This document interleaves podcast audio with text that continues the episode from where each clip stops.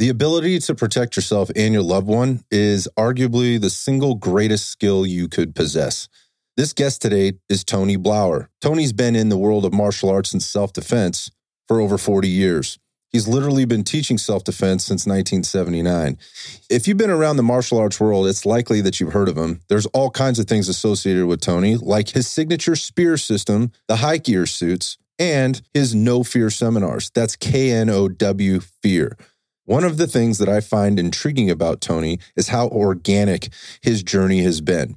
We talk about that journey today, and he's going to hit you with some stuff that you may or may not have heard before, specifically around the physiology and the psychology of fear. Tony's basic message is if you can change your relationship with fear, you can change your life. I want to tell you about Bioprotein Plus. It doesn't matter who you are, guys. It doesn't matter how you train, how good you eat. It's happening to all of us our HGH human growth hormone, the master hormone responsible for our workout recovery, our performance, our metabolism, and even our libido, it starts to go down. So that's where Bioprotein Plus comes in. It's the first of its kind non synthetic alternative to prescription HGH hormone treatments. So, how does that work? Well, you can get all the benefits of HGH without any of the needles, side effects, or irritating or annoying doctor visits. Best part is BioPro Plus, well, it works super fast, it's easy to use, and it's 100% safe. So when I connected with the BioPro Plus guys, I asked them to send me what they wanted me to say. And that's what they wanted me to say. So here's what else you should know. If you listen to the show, then you know I'm pretty particular about what I put into my body. I understand the science behind the stuff, and having had my own experiences over the years, I wanted to find out a little bit more about it. So the BioPro Plus team sent me a 30 day supply. Super easy to do. It's liquid formula for the night and the morning. I hold the stuff under my tongue for about 90 seconds, and then I go ahead and swallow it. That's it. Here's what happened right away quality of my sleep, better. My libido, through the roof. Recovery from my workouts was dramatically cut down, and my overall sense of well being was markedly different. And we're talking this happened within days, not weeks. The bottom line this is the only change I made in my diet. I didn't change my workouts, and my lifestyle during this little personal experiment is exactly the same as it was, and I feel fucking amazing. All this with no needles, no prescriptions, and no weird shit to worry about, like when using exogenous hormones or anabolics. And if you know, you know. Remember, this stuff is completely legal and totally safe. So, if you want to fix the way you perform, look, and feel, go to www.bioproteintech.com or you can follow them at bioproteintech. When you get there, make sure to use code IRONSIGHTS for $30 off your order. Welcome to Iron Sights After Dark. During my 25 plus years in the fitness industry, I've always been passionate about expanding my physical, mental, and hard skills to be prepared for whatever life might throw at me. From fitness to firearms and beyond, taking a holistic approach to being prepared has led me on a journey to seek and share both knowledge and skills from expert resources in the civilian, LEO, military, and first responder communities. The mission of this podcast is to help others expand their capabilities and knowledge of preparedness while building strength in the community that shares similar goals and values. So ultimately, we contribute together and grow together.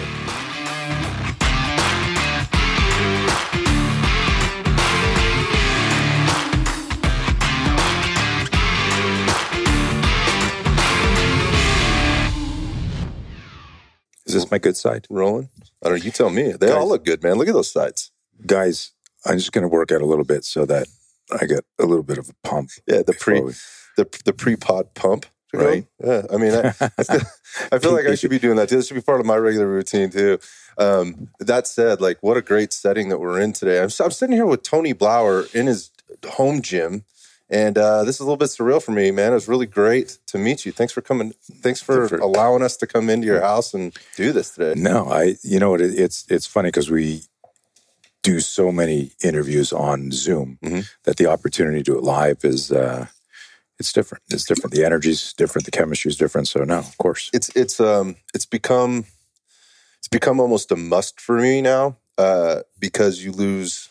I, I just I've done enough of them now where I, where you lose touch. There's a there's just a there's a vibe, and uh, obviously this is a completely different one, which is amazing. But I I I like to to meet to work with people. I've been a hands on guy my whole life, Right. and uh, I just think yeah, I I if I'm listening to it and I feel like there's something missing, um, then I don't want to put it out. Mm-hmm. And so it's uh, if if and whenever we can do this, and you know, uh, you've made this available to us, and I was like, we're doing this. So no, it's cool. Are. And this and this gym has actually become uh, somewhat of a uh, I don't want to say iconic, but for people who follow what we do, yeah, it is. You know, it's it's, uh, it's, there's a whole story, and I don't know if we'll get to it in this talk or offline, but of what I do in this exact room saved my company at the beginning of the whole craziness that the world experienced a few years ago. So, yeah, I, the there's I've been to places in my in my time, right? You know, I went to the original Gold's Gym, you know, the original Venice Beach, in my mm-hmm. in my fitness journey. You know, you go see, uh, you know, Hall of Fames and things like that, where or where people got their start. And there's always there's always a little nostalgia. And here's the thing that is interesting about you for me, in that you've been a coach for a long time. I mean, we're talking four decades. So mm-hmm. without putting like an exact, you know, number on it, the, the bottom line there is is the amount of years that you've spent hands on with people and doing things, the reps that you've had, the people that you've worked with, um, you've had an amazing journey. Um, and along those journeys come these times where we hit these we hit these bumps in the road. You know, you're out there traveling or whatever you're doing, you, you're ruling the world. You know, with regard to the the training that you're doing with people, we hit these these bumps where something that we could not have prepared for, mm. that we couldn't have expected, that you couldn't have planned for, literally comes along and hits you in the side of the head. So in the fight game, um, you know what that is, but sure. in the business game and in the in the game of life, that whole time was really wild, man. And uh, it's amazing how we re- we go back to basics and how we find how little we need in order to be successful. Mm-hmm. It uh, it, I always make the joke, you know, I wish I'd prepared for the pandemic before the pandemic. Me too. And and you've got to pivot, as I mean, that was the word that was the word that everyone used, yeah. right? Pivot, pivot. Um, but our stuff, it was crazy. All of my business, as as you know, is mostly military, law enforcement, public safety.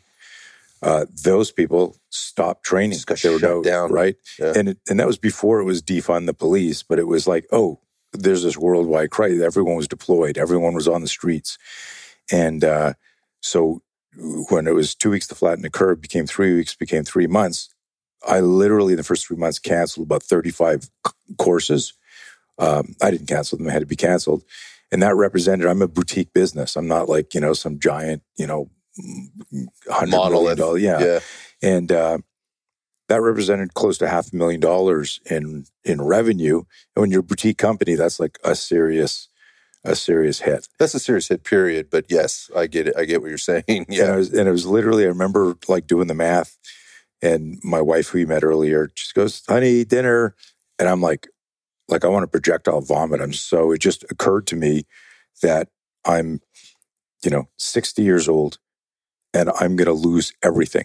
Mm-hmm from you know not my purpose and passion right but like everything else like your security and that that fucks with your head man you're i won't be able to provide for my family i won't be able to feed my family i knew i would figure out shit but the initial moment of that that psychological yeah mm-hmm. ambush it was like somebody stuck a hoover vacuum up my ass and started yep. to suck up my inside and there's nothing you can do about it yeah. and, I, and i literally sat there like i doubled over my chair and i was like oh my God.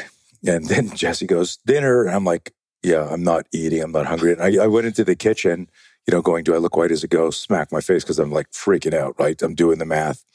And I'm also, you know, I've been working uh, at the time, I've been, it was, I was 60 years old and I'm working my ass off really hard. Mm-hmm.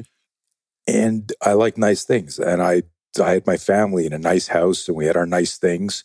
And all it's the craziness, the shit that goes through your head from won't be able to feed you, won't be able to take you here, won't be able to this, we have to get rid of the car, we're gonna have to sell the house, we're gonna That's real. And it's like, uh and she goes, Hey, uh she goes, you know, you're not touching your food. I go, I had a shake like an hour ago. I'm an idiot. I thought like I made up some right. sort of bullshit okay. story just okay. to, so she wouldn't like go, is everything okay? And I gave myself 24 hours to just download everything and not even download, just be a wuss. Just, okay. just, hmm. you know, go like I'm an idiot. Why didn't I do this? And then I like just feel sorry for myself, bemoan. but underneath that, it's no one's coming to save you. And uh, literally 24 hours later, I call and I gave myself a timeline. This is how long you can be. I don't mean to, you know, you can bleep this if you want. Just okay, Tony, you can be a pussy for There's no rules this there. long, right? Okay. And um, and then at that time, the next day, I called up my team, my mobile training team, and uh, had a Zoom call, and I said to them, "You can't solve the problem if you are the problem." Hmm. And right now, I'm the problem. I'm in the fear loop. I don't know what to do. I've got some ideas. What can we do really fast? Within three months, we had multiple online courses. We had two new websites. I mean, it was insane how fast everyone got together. And then, uh, you know, as you know, we'll, and hopefully we'll, we'll, we'll get into, you know, the, the weeds and, and the rabbit holes. Our system has so much neuroscience behind it and so much uh, kinesiology, neurobiology, uh, psychology that I was able to call people all over the world and sell them Zoom instruction. Mhm. And and I was doing things like literally where I'd I'd set an alarm and then get up and I'd be doing something for teams in Australia because of the time zone.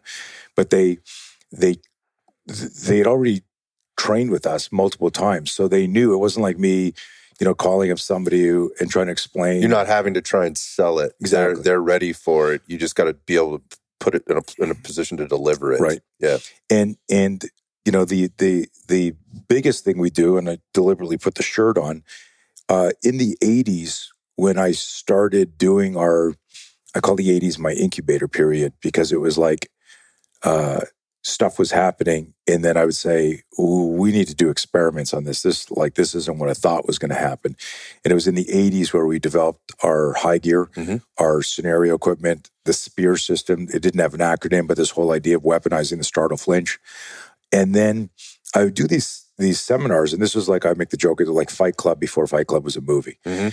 and we get together like you know sometimes once a month, and it would be people who heard about us. They'd come in, they'd sign a waiver, we we would talk, and I had this intuitive interview process where uh, I'd say, "Hey, uh, Scott, what's your uh, what's your biggest fear in a confrontation?" And you'd go, "I don't know, like maybe three guys with a knife and." Uh, you know, a, a, a unicorn or a mermaid or whatever people would say. Whatever they concoct. They- yeah. And they would they would say stuff, it would, and, but it was like really casual. It wasn't like an obvious fill out this form. It was like, oh, I brought you in here. It was like, oh, so what's your biggest fear? Got it. And then they would go to you know into the class, and I would write that down, and then I would build that into their scenario. Mhm. So you know, if you said to me, you know, my biggest fear is is uh, being attacked by two midgets, you know, Mhm. I'd say, hey, guess what? You're you're you're just left a bar drunk, and you're outside and you're stumbling around trying to figure out where your bus stop is. You know you're not going to drive, and two midgets come up to you, and I'd see people's eyes go like, I don't even know if you can say midgets. I think I'm going to get canceled, right? I, I look at, I'm not worried. Nobody's going to cancel me. I'm, I'm, I'm, I'm joking. Um, uh, but it, but you could see that moment when they go, "Oh, that fucker." yeah. like- like- yeah, yeah, yeah. And- But what I was trying to do was create some psychological distress so that they didn't go into a scenario sparring. Like I, I, we had one guy, for example, walk up to one guy and the guy says, "Hey, man, you got the time?" And the guy goes, "Whoa, whoa, whoa, whoa, whoa!" He goes, "Man, I just want the time." And then the role, like the the defender, and we're wearing gear, just fucking punches the guy in the face. And I go, "Time." Do you punch people in the face when they mm. ask you for the time? But They're already switched on and ready for it. because and this is the whole thing of of our training that i recognize this i call this the three eyes instincts intuition intelligence is my instincts and intuition said the conventional way to prepare for violence w- was was jumping to like chapter 3 Mhm. instead of starting at chapter, Chapter two. one, Uh, sorry, chapter one. Yeah. So we call it the three Ds: detect, diffuse, defend. So there needed to be a D one, detect and avoid, a situational awareness component. A D two, hey man, I want trouble. A diffuse and de-escalate, and if push came to shove, a D three. Most everybody only ever practices D three. Let me show The you worst to do. case scenario. Well, they'll say, here's a gun disarm. Here's what you get of a headlock. Here's what you do if the guy does this. Here's what if I counter of a punch. You're already in D3, so you start switched on, and that totally changes. The, the, the most dangerous part of the confrontation is pre fight, not in fight. pre-fight is where you lose your shit, right? You, the emotional, psychological starting to, over, starting to over override the system. Yeah, or or the fear loop, or the it, it's so fear will trigger a psychological distraction. Oh fuck, this guy's really big. Shit, where's my backup? Did I? I should have warmed up. I, whatever. But fear also triggers a physiological response. Yep. And that's the startle flinch. Executive function gets hijacked, your cognitive brain gets bypassed, your reactive brain, your survival system goes, you didn't pick up on that. It's okay. We're going to do this. And so I, I started to figure out the languaging for that in the 80s, my incubator period. It's pretty crazy. Yeah. So going back, like just circling back to the whole um, pandemic thing and being shut down, you went straight to the worst case scenario. I'm going to have to sell everything, right? Mm-hmm. Um, my, I'm not going to be able to feed my family. You know, Total like, fear loop. and dinner couldn't even kick you out of that. You know, like Yeah. But the the point of that is, is like you're already going to worst case scenario. Here's all the things versus taking a deep breath, backing up. You said you did take a deep breath, but at the same time, maybe couldn't catch it after that, and then you start to figure it out. Uh, but you've you've done all this groundwork, uh, is what I'm getting to be able to. It's almost like I, I hesitate to say this because I I. I could have. I feel like I could have learned these lessons differently, but I learned a ton of lessons during the pandemic as a gym owner, and it's almost a gift in a way because going back to having the Zoom calls and and all the the this new delivery system, it forces you to examine how you're delivering things, and it forces you to maybe pick pick and choose where what was automatic before seemed like the right thing to do you Mhm. may be trimming a little fat, but then also going, I'm realizing because I can't show this in the same way I was showing it before, deliver it the same way, I have to do a better job of verbalizing it. Mhm. Or I have to do a better job of asking questions, or I like to call it questioning skillfully uh, and listening carefully back to understand is the person that I'm talking to or training or teaching really getting this? So, in a sense, it, it can be th- these situations can be a gift, and so when you're looking at like no fear, not like the gift of fear, as Mhm. uh, Gavin de Becker. Gavin de Becker would would would say um, that there are there are opportunities within that, Sure. and uh, I, I I have to I have to say I mean I don't know this I guess is the question is like do you feel like where your business is now versus where it was before better same worse we're still working on it what, how would you define it 100% agree with you. I, I always like the expression. I think the first time I heard it was Ed Mylett said it. This didn't happen to me, it happened for me. yeah Right. Yep. And it's a hard one. Like when you stub your toe and you want the lesson to be about, uh, you know, situational awareness or don't step on jumping jacks or uh, uh, Lego blocks or whatever, uh, while you're going, ah, my foot, like, you know, the voice of this happened for you. Like, like, you know, like if someone came out there, it's like, that, yeah. whack, you know, you're going to punch them in the throat. yeah I don't want to hear Um, this right now So my face hurts so there is a uh, a period, an undetermined or unknown period of time. Like it took me 24 hours to get my shit together. Mhm. If somebody had come into the office when I had just in my brain with a spreadsheet in my brain get okay, half a million here, this here, no money's coming in, defund the police is starting. Mhm. Okay, I'm going to lose everything. If you had come in and said, "This is good, you're going to reinvent yourself," I'd I'd have been like, "Shut the fuck up, man! Yeah, like, get out like, here. Like right there. you're gonna get punched in the throat if you don't get out of exactly. yeah So it's but what's interesting about the whole thing is th- the pivot and the other stuff came together so quickly and it was it was it was funny just this morning i was i was doing a class on uh, startle flinch conversion and how to rip a fucking wild elbow on somebody who's made you flinch Okay. and cover up because when you startle flinch, it locks and loads specific weapons. I whip something at you and you go, shit. It's locked and load a rake, a palm strike, a forearm, and an elbow. But because your stance is somewhere else, when you flinch, you immediately back up and try to create space and then settle into the neural pattern that is the stance you like, whatever it That's is. whatever you've trained into your, Right. your system right So there's no such thing as muscle memory in the way that people use the term. There's neural patterns, right? So, you know, if you were a Thai boxer and I and I shove you, you're gonna your hands when they rest will be up here. If you were an old school boxer and I shove you, you know, you might have your hand down there looking like Sugar Ray Robinson. Mhm. If you're an amateur boxer, your hands will be here. If you're wrestling, we Right. hit these positions. We don't see them because they're neural patterns. They're they're brain nav- the mind navigates the body. The brain it's a it's a spinal level decision. It just it, it happens automatic. Yeah. um, only automatic if you've myelinated the neuron. Yep. Big fancy word for I've trained Mhm. this pattern, this neural pattern. So uh, I forget where I was going with this. Uh, what the hell were we talking Well, about? we were talking about how fast it happens. Like, yeah. Yeah. Okay. So the there's a guy I trained years ago who got in a gunfight. He's a federal agent, and as they as they exited the vehicle, it was an ambush. Guy started shooting from the house at the car, Okay. and uh, he jumps out of the car.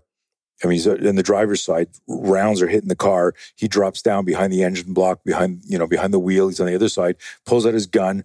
Rounds are coming in, and all he does, like a periscope, he doesn't stick his head up. He sticks his gun up and fires over the hood of the car. Shoots the guy in the face and kills him. Wow. Okay, How's that and luck? he's and he's like he's like thirty yards away. Right, it's the porch down across the lawn. You know, so I said to the group, I said like I said to the group this morning, was that good shooting? If you jump at me like you're a creature from the Walking Dead, and you go ah, and you jump at me, and I go ah, and I flinch, and as I flinch, my elbow smashes you in the face and knocks you out. Can I go? You see that? That's- Don't fuck around with me right, right. when it was the startle flinch, my my biological airbag deploying to protect me from impact. Yeah. So I tell people what I told the guys this morning. I said, you know, you know the expression, you know, the harder I train, the luckier I get. Mm. Like I don't, I don't like, prepared for luck. and Yeah. I don't ever rely on luck. And I get into semantical arguments with people about luck. It should just, you know, people say to me very often, "Oh, you're so lucky because you know you got to train these guys and you got to go here and you got to do that." And I'm like, "Yeah, yeah." They called me out of the blue. right. I had absolutely zero Yeah. reputation This just or skill. It just happened. Right. Yeah. And I've got friends that go, "Man, I'm so lucky." A, a buddy of mine, um, who's a, w- a top top coach, and uh, he did some stuff. He got he got invited to do some uh, uh, strength conditioning stuff for an Olympic team. And he calls me up. He goes, "Dude, I'm so lucky." They go, I go, "Dude, you're not lucky. You fucking work your ass off. You have a worldwide reputation. You're like, what was lucky is you weren't booked somewhere else that you couldn't Uh, cancel." that's a really good way of looking at it. right? Yeah. It's like you earned. There's a there's an old expression that um, I share with as many people as I can. I'll share with you and your audience. And it's from I can't pronounce the guy's last name. He's some weird independent filmmaker from decades ago, Okay. uh, European. I can't. It's like blah, blah, blah, you know some weird name. but he said, if you take your space, the world must make place for you. Hmm. And just this idea, like, how do I own who I am and what I do? And um, you know, it's it's kind of like that. The um, the, the, idea, and I'm I'm trying to resolve this this other thought with the pivot and everything. What I'm saying is that everything came together because it was like Lego blocks that I had already built. Mhm. That I just said, well, if we move this one over So here find and a new pattern. here, New pattern, right? Yeah. New pattern.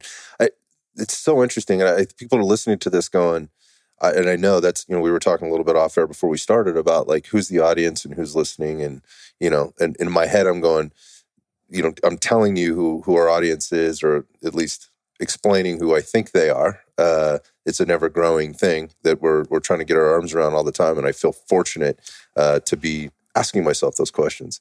But the, I guess the point of it is, is there's this there's this who is this guy kind of thing and I, you know like 'cause I, we have a lot of people on the show and i was just getting a compliment yesterday about you know you get people on the show that aren't like necessarily you know they're not the the people out there that we see you know all over instagram that are doing these things. Now you have a huge instagram following and this has nothing to do with instagram. The point of this is i wanted to kind of maybe circle back to to give people an idea of who you are. So you've mentioned a lot of things already. So i just i'm going to preface this Mhm. with you mentioned the spear system.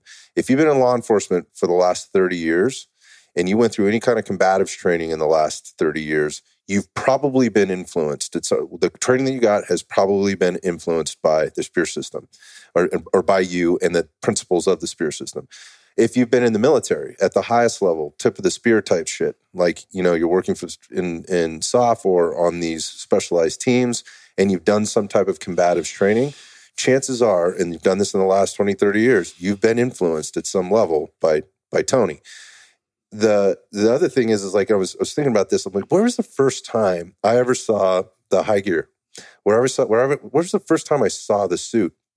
And I want to say, because if people see the suit, like they Google it, like Mhm. Google-fu the thing, look at high gear and like the suit, you'd be like, oh yeah, I've seen that. Like you see that in like self defense classes. And I feel like it was like when I was like maybe a, a young dude, maybe 12, 13 Mhm. years old or whatever, it was probably on like some Nightline type of show where some journalist what who needed a story had gone down to some local you know uh, martial arts studio or self-defense studio and they were doing some demo and that person was allowed that journalist was allowed to quote unquote beat the shit out of somebody who was probably wearing that suit Mm. so my my my point of this is is like lego blocks you didn't just show up on the scene right? It was an overnight sensation. yeah, you didn't just show up on the scene. You've been around, and so most recently, you may, people may have heard about you through the No Fear K N O W Fear, which I really want to talk about, and some of the work that you're doing through, uh, or in, in I think putting out there to people with regard to the neuroscience. And so, as it relates to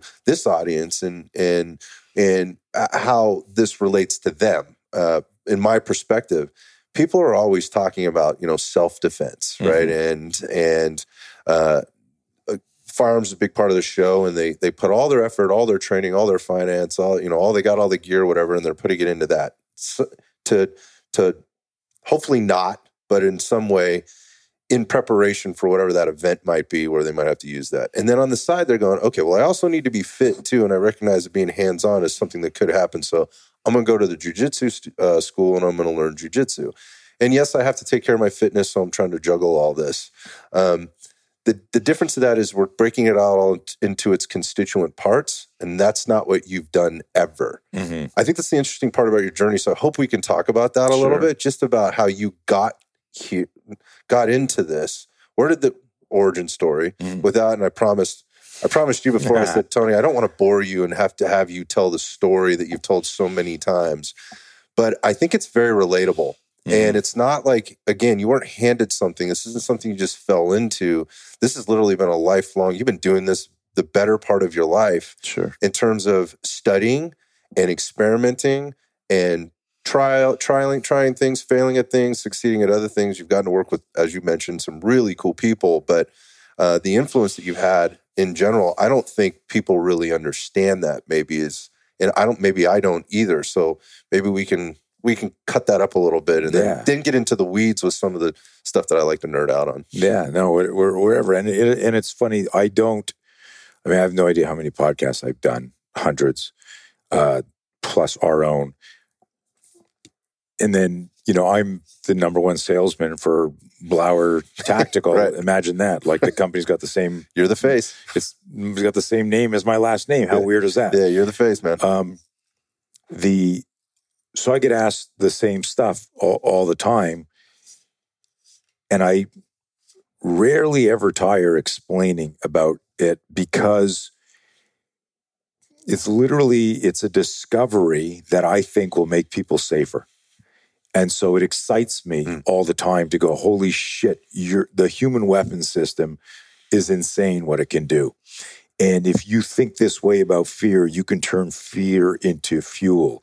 You can make this work to you, you know, for you. And oh my God, when somebody scares you and they make you flinch, did you realize they lock and load your most aggressive close quarter arsenal? Mhm.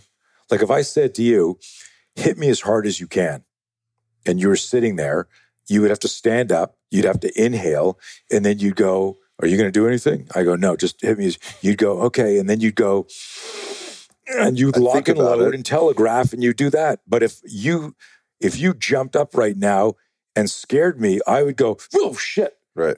And I would inhale because of the startle flinch. That would create that, that cobra lat spread. My traps would come up, my shoulders would engage, and I would have this kinetic energy ready to release.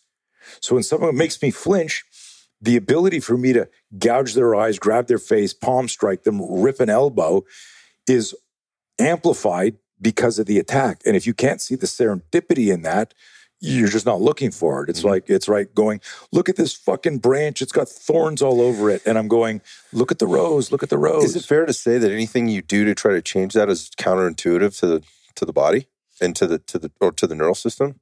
Like in terms of training like a martial art or training something else from like well here's here's the interesting thing it's not just counterintuitive. It, it, it can't be done. You can't wean the flinch out of you. Now I can stress inoculate it. So if, if, uh, if I pulled out a UTM paintball Mhm. sim gun right now and you didn't know, and I was just being a dick and I went, and you thought it was a gun, you'd go, fuck. Right. And then I'd fire you. And then, you know, we'd fight. You'd yell at me and go, dude, that's fucking crazy. I'd be pissed. Yeah. Right. Mhm. and then I go, well, I just wanted to show you, startle flinch. I'm an asshole. You go, fuck, man.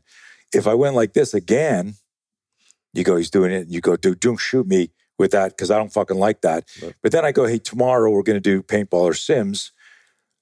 You have two days to get your mind around it. So you show up and you're wearing extra shirts and putting I'm prepared. socks in your underwear. You're prepared. We call this ACP, awareness, consent, preparation. Okay. So the ACP factor is huge. If I have awareness, we're going to do this. And then I go, okay, I consent. Then I mentally prepare. Whether I've got the skills or not is another story. But in an ambush, there is no ACP. So we always tell people all fights are dangerous. Most dangerous fight is the ambush because the ambush will It will bypasses well, it other things. bypasses all of the factors. So the mind navigates the body. If I say to you, you know, hey, when I stand up and grab your shirt, parry my arm and straight punch me, straight blast me. You go, okay, let's do that. Oh, we do that over and over again. And then one day you're in a bar and a guy goes, fuck you. And you go, hey, man, aren't you? And he grabs you and you're like, dude, what the fuck? Like your brain's still recalibrating. Is this real? Mhm. And, and the, the myth of martial arts is that, well, if I do this 10,000 times or 30,000 reps, or if I do this for 10 years, I'm just going to do that. It's just not, there's no evidence to prove that. And this is what I ask people in, uh, I was interviewed for SWAT magazine in the 90s. I was doing a gig at the, the iconic Smith and Wesson Academy. Right on. And so I'm teaching there, and uh, geez, I almost remember the author's name, but it doesn't matter. Decades ago, right? He comes in, he's talking talking to me, and I said, he goes, "What about?" And he's got a martial art background. This is what everyone does, and and I'm begging everyone listening to, you know, the old line from Roadhouse. I thought you'd be bigger, right? Yeah. is all many of you have an opinion about me because you asked a martial art friend, "What do you think?" I love where this is going. and and the, and so what happens is that opinion from a trusted advisor has contaminated your ability your survival iq your self-defense iq is compromised by a, a myth or an idea. Everything works in a fucking demo. And you can get good enough to do any demo and then it can be like no attack me like this. And it's like the in living color skit with jim carrey right? You attack me wrong do it again.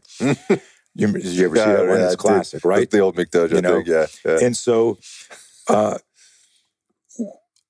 and I've been I, I've said this line. I used to, I used to end all of my articles with this uh, don't hate me hate the bad guy. I exist because there's bad guys. If you said to me I'm going to wave a magic wand and all violence starting tomorrow will cease to exist. and you'll be out of a job I'd be go I would say okay I'm okay with that totally I abhor violence it's I've so I know people in in crazy elite places who've offered to show me shit that doesn't get on. Hey, check this out. Do you want to see this video? Do you want to? oh, right. like stuff and- that, that you yeah. can't broadcast. And and I'm like, no. And they go, you I- mean, yeah. So I just, I abhor violence. I abhor. yeah, you don't need to see that. Yeah. and I and I I I don't. And it's different, and I understand why some people need to. I, I remember watching. Um, I was teaching at uh, uh, ITOA, Illinois Tactical Office Association, and it was the they had just first gotten. It was the first time they got their hands on Al on Al Qaeda training tape. okay. Nobody had seen it. There's like four or five hundred SWAT cops in the room. Uh, the uh, um, special guest speakers they're going to launch this, and there was like, like you could feel the energy in the air because hundreds of people hadn't even seen it, and and so they're like, and then there's this videotape, and it looks like fucking Monty Python skit. Like they were really bad in terms of their movement, their shooting, the the you know standing on a, looking for a prop here because I'm always teaching in here. you know, standing at a door like Miami Vice, you know, with the hands up here, and it was it was no offense. I'm used to be uh, uh, Canadian, I'm American citizen now, Mhm. but it'd be like someone going, "Hey, this is the Canadian Football League, and these are their best players. And then you look at it and you're like the best NFL team, and you go, I see what they're doing, but they're not We- going to be able to compete. We are not the same. Right. Yeah. and and it was like this, and that's probably not fair because there. I mean, there were there were so many biomechanic and tactical errors that they were doing. But what I said after, because I talked about it in the class, I, I talked about look how emotionally off balance everyone was waiting Uh, right? So it was like in the moment where you're like watching, waiting for the film, and you're here like this. If they had jumped through the screen and attacked you at that moment, you're a little bit fucked because the emotional duress, the anticipation of the violence, because all we knew about them were the, Was were the the, the towers, right, right, The- right. the- the- yeah. That they perpetrated here. right, and and so I go. So it wasn't cal- it wasn't cal- calculating for them, is what you're saying. Like they're looking at this as like you expect these guys to be some superhuman, Well, it's the boogeyman. evil. Yeah, the there you go. That's a really I- good way I, of looking I at it. I call you up. I go, dude, I'm going to fucking kill you tonight. I'm going to rip your heart out. You don't know who it is. So the first thing you visualize was like my first 24 hours in the pandemic. Mhm. Somebody called and said they're going to rip my heart out and eat it before I hit hit the ground and die. Wow. Yeah. You got to you got to visualize that, and then you got to go. Wait a minute, that's medically impossible. Why am I freaking myself out? Right. right? I mean, you can't. No one can rip my heart out and eat. I would probably die before I hit the ground. But what? No, three seconds. Remember the Miami shooting? Yeah. You're doing the math. but what? Yeah. But but the, this is why this is why this is so huge. When you understand how the psychology of fear interferes with movement, you suddenly get this like epiphany, big fancy word for this light bulb moment, right? How I think affects how I feel. How I feel affects how I think. Mhm. Both influence when and how I'll move. When I say to you, what would you do if a guy had a knife? What would you do if a guy had a gun? What would you go with two guys here? You will always, and this goes for everybody, your answer when I ask you is always theoretical because it's not happening. Correct. If it was really happening and I said, Hey, what are you doing now? Like you wouldn't even be able to talk. You go, I'm breaking his arm here, now I'm stabbing him there. Like you're in the fight, you're in that flow state, you're you're trying to survive.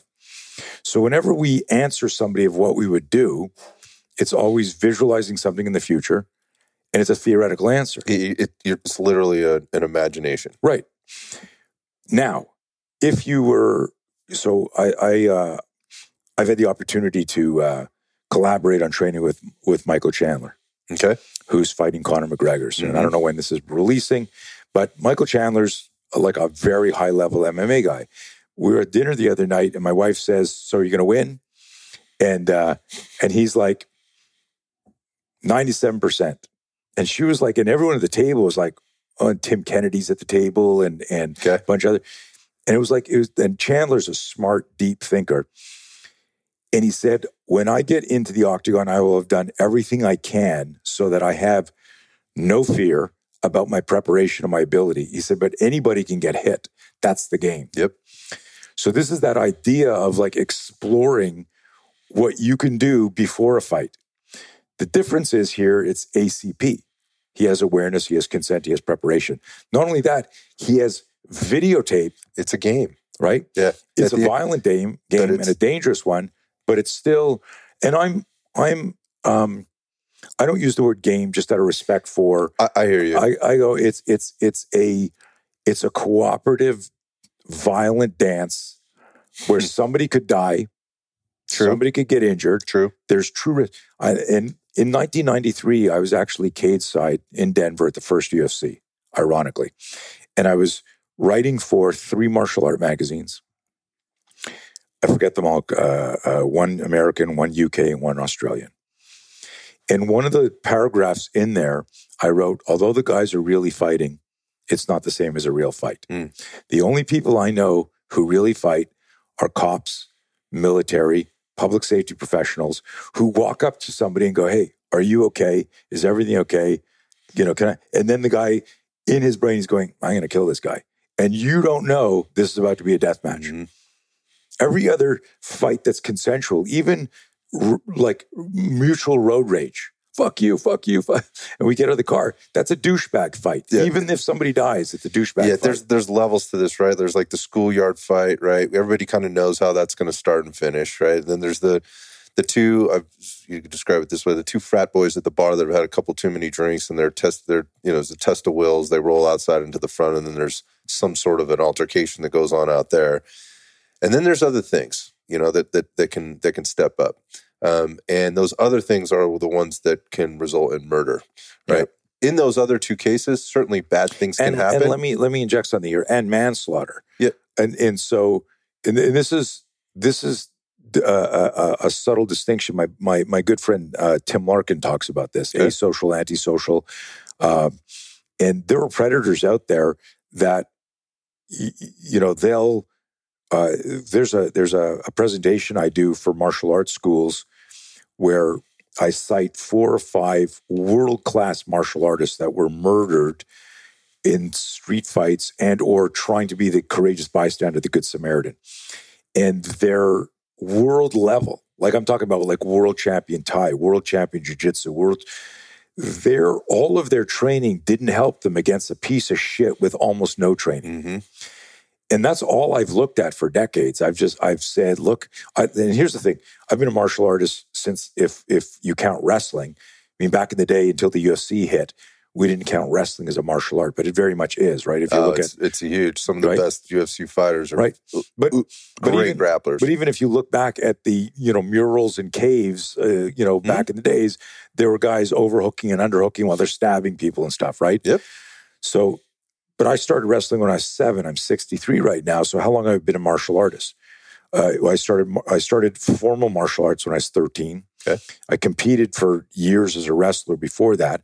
Fell in love with boxing. You know my origin story, Mhm. which which which I I didn't answer, but but I've always been doing all of all of my success in this arena has to do with the fact that I discovered martial arts. There was an insight I always had, and I like I'd be in a confrontation where I was a fanatic. I would before I'd go to the bathroom, like 13 years old. Uh, I had one of those low modern beds, and I used to keep uh, makiwara, which is a, a, a fancy word for some Japanese knuckle Oh, yeah, knuck- yeah. knuckle toughening yes, you I know, remember. Yeah, be, you know, beanbag, like, Mhm. and I, so I grew up with so much performance anxiety. I was a competitive skier. I was on skis when I was three years Yeah. old. My family's in the ski patrol, and I was I was skiing. I was racing. Uh, I was gymnastics, uh, the wrestling, but I would always like if we were about to square off in a wrestling match. I was always worrying about what you could do to me, Mhm. not what I could do to you interesting. and that's one of that's actually one of our most powerful lines in our no fear program now in all our self-defense programs where i talk about the psychology of in- intimidation and i go all of us are intimidated from time to time and the powerful reframe is we intimidate ourselves no one can intimidate us you see something it's a verbal threat or it's some sort of imagery some Mhm. some some symbol and we go, "Oh man, this is going to hurt. This- I'm to I'm to suck at this." We haven't even done it yet. We've decided what the outcome's going to be, and so I explain we intimidate ourselves, but it's very simple. It's when we're visualizing in, in terms of self defense, we're visualizing what our opponent can do to us instead of what we must do to my opponent. And when you make that switch, something changes. And now what happens is the the neural circuitry of fear starts to redirect uh, you know, where you're going to focus and how you're going to move. Cus D'Amato, Tyson's original boxing coach, he says, you know, fear is the, the friend of exceptional people, that uh, fear is like fire. And if you control it, it warms your home, it cooks your food. Mhm. And if you lose control It'll, of it, it'll burn your house and it'll kill you. Yeah. And I like, you know, I got goosebumps now, just like like thinking about uh, uh, about that. So when I started doing martial arts, it was like, will this help me manage fear? Because I had hold, had, you know, I grew up in the '60s. Everything was about fear for me in in whatever sport I did, and I was always the, one of the best. I was always a good athlete. I was always one of the best on the team, but I never got on the podium. But it wasn't because people were necessarily better than me. It was because I didn't show up. You And- were holding yourself back. yeah. And it was because, and I, I talk about this. Have you ever been waiting for something that could be bad news? Obviously, everyone listening to this has waited, whether it's health, finances, Absolutely. uh, relationship, uh, uh, getting into college, uh, whatever it is. and you're waiting and you're waiting and you go, hey, check the mail, check the email, check the time. You know, I can think, do you have kids? Mhm. You know, how old are your kids? Uh, One just turned 21 and one's 11. Okay, nice. So I've got 32, 25, um, uh, uh, 21. My son, my son was living in Vegas when the Mandalay shooting Uh-huh, happened, and uh-huh. I couldn't reach him. That's I, I can't imagine. reach 'em. I can't imagine. And so As I'm a like, parent, like, man, I'm, and so I'm like, fuck, fuck, fuck. Right? Okay. Finally, he calls, and I'm like, you know, like I like I jumped up, dude. Are you okay? Where did you hear what happened? Where are you now? Right Yeah. now, um, you know, you're waiting for a test from the doctor. You're freaking out three days. Hey, man, everything's good. You're good. Fuck. What do we do when we get good news? We stand up. We we we levitate, not literally, but we stand up. We go, and Okay. we're, we're doing this, right? Everyone does that. yeah, okay. Um, so in in our class, we ask people, how much does fear weigh? You're like, what? I go, when you get good news, I'm going to jump up. We go, yes. We we Right. always get lighter when we get good news, You're right. That's absolutely right. right? And so I go, so metaphorically, what does fear weigh? When you're when we were waiting to watch the Al Qaeda video, everyone's like this, Mhm, metaphorically biting their nails, and then it's like, I can kick this guy's ass. mhm. right? So it's like, go So this is like the slow build up, like reverse cycle.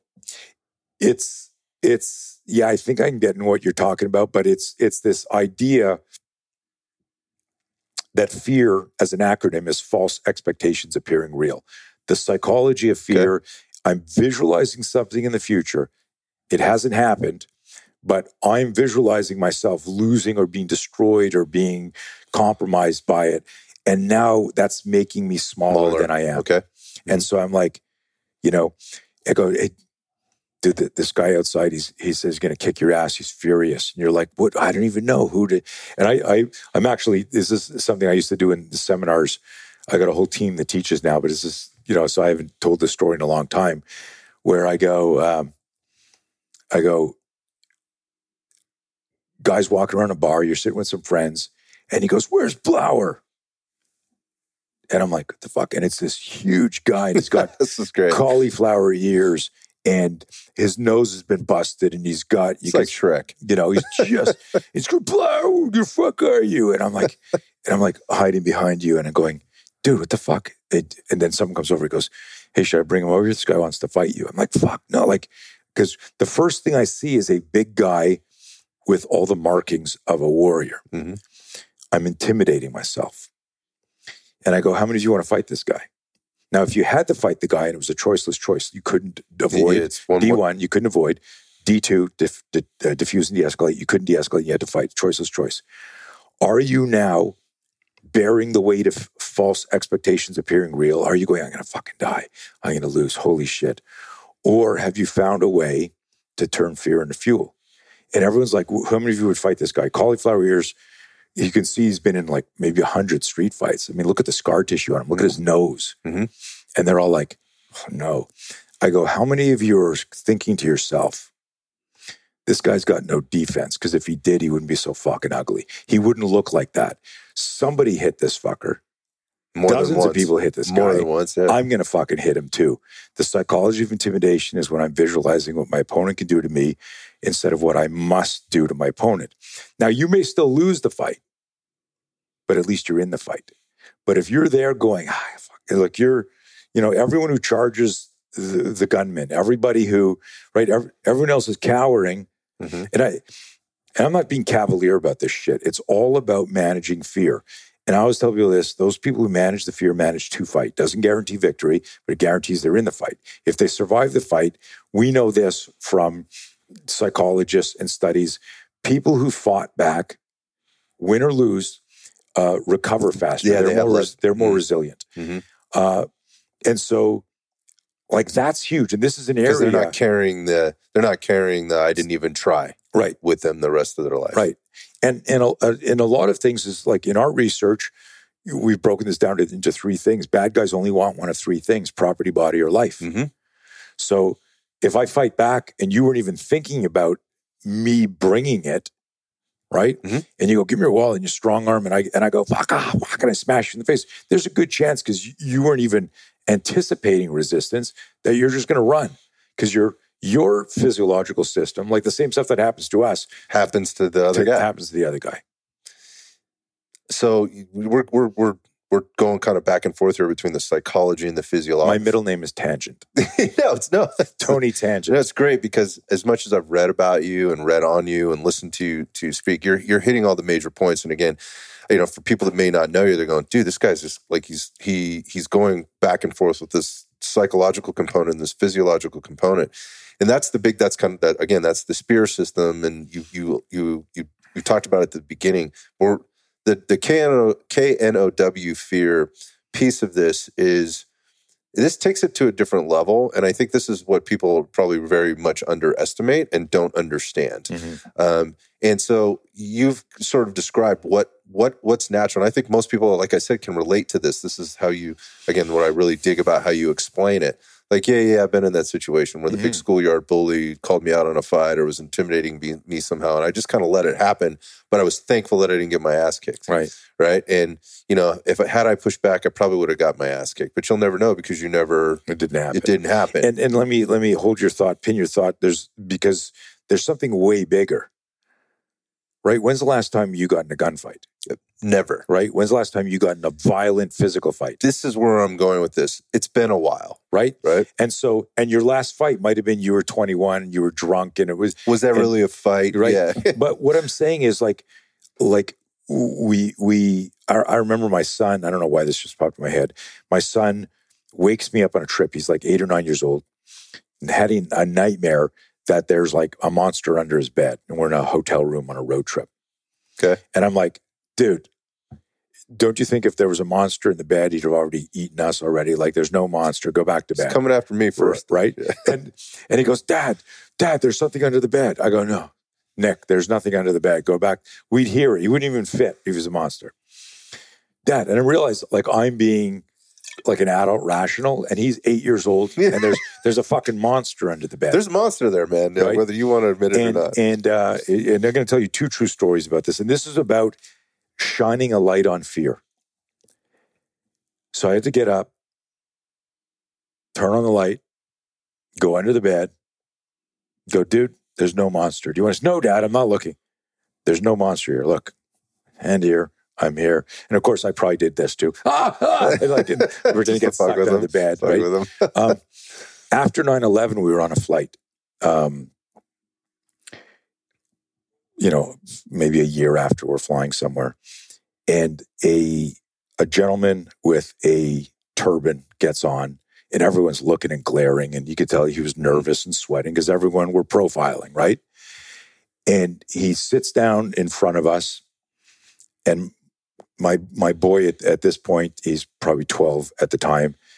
And uh, he's like looking at the guy and i go hey you're cool. Everything's cool.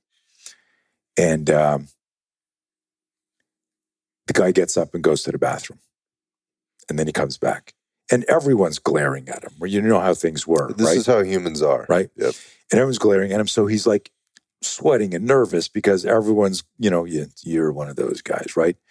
And um, so my my boy looks at me, goes, "What if he just planted a bomb?" I go, Nick, he couldn't have gotten on the airplane with with the Mhm. bomb and gone. Dad, I'm I'm so scared right now. So I look at him and I go, I remember the bad story from five years earlier. I'm I'm going to go to the bathroom now and check it for you, okay? Dad, what, are you going to do? I'm going to go make sure there's no bomb in the bathroom. And I'm thinking to myself, the fuck am I going to do? Like I'm not an EOD tac, right? right. So I get the, there and I, I walk into the bathroom. I close the door, and of course, there's things with tape on it. I'm not going to open it. I go, okay, that tape's still there. That tape's still there. This is good. Okay, at least I can go back and I can look my son in the face and said, I I checked I checked the thoroughly bathroom. yeah I swept the bathroom. There's no bomb. You can relax, right? And I went back and had that conversation. And what I'm explaining here is what is the way to fear? What would that f- next three hours or five hours been if he hadn't articulated that, or if he had said, "What if there's a bomb?" And I went, "What if there's a bomb?"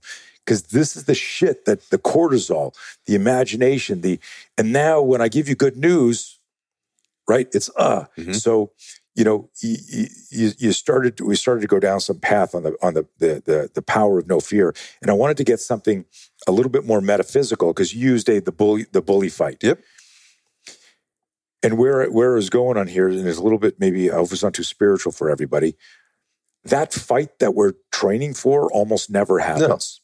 But fear will fuck with our enjoyment of life, relationships, training way more than you can imagine. Every day we have a confrontation in our mind, and how we handle that confrontation, you know, affects the quality of our day. Figure the algorithm out from there. You know people that take traffic personally, who have you know they're they're that fucker at work and this. Like, I have. I've done that before, you know? Yeah, for not sure. me. I've never, I've never lost my I'm temper. sure. the my daughter just moved her bedroom down here. It's right beside my office, and um, she goes, "Hey, am I going to hear you screaming at the computer down here?" and I'm like, "So hold on a second. Have some. Re- I'm not good with IT issues." I'm, I'm not either. And I and I I looked at her. I said, "Could you hear me yelling when you're upstairs in your room?" She goes, "Yeah." I said, "Well, you'll probably hear me here." since we're- we're Absolutely. I, I love it that's where you're going with that because you, you're talking about the fight that you're always planning for, always worried about, never happens.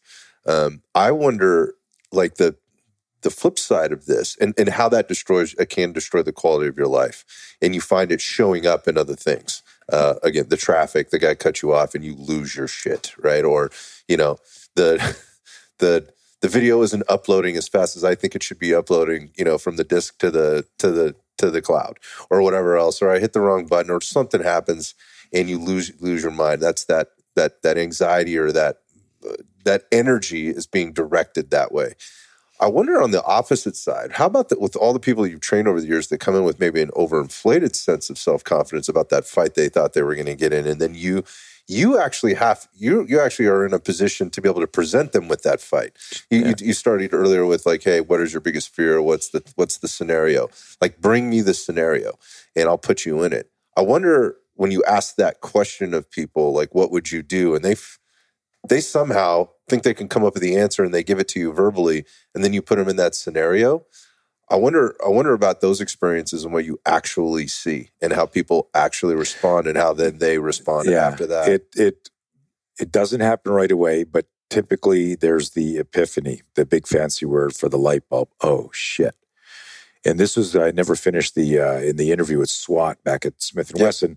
The guy says to me, "You know, are you saying like these other systems don't work?" I go, "No, everything works if the universe unfolds on your behalf." Mhm. But I said at the at the time they had no body cam; it was all like you know uh, the dash cams Yeah, of the car, and uh, and so we we would show like multiple videos of cops getting killed, cops getting stabbed, cops getting beaten up, cops shooting people, cop fight, and I go, are there any agency approved tactics in any of these videos? And you almost see nothing in the beginning and uh, I, the condition was it had to be a deadly force encounter okay. that erupted like what I call a jack in the box moment. Right, Jack in the Box is da, da, da, bang, right? yeah. and you know the clown's there.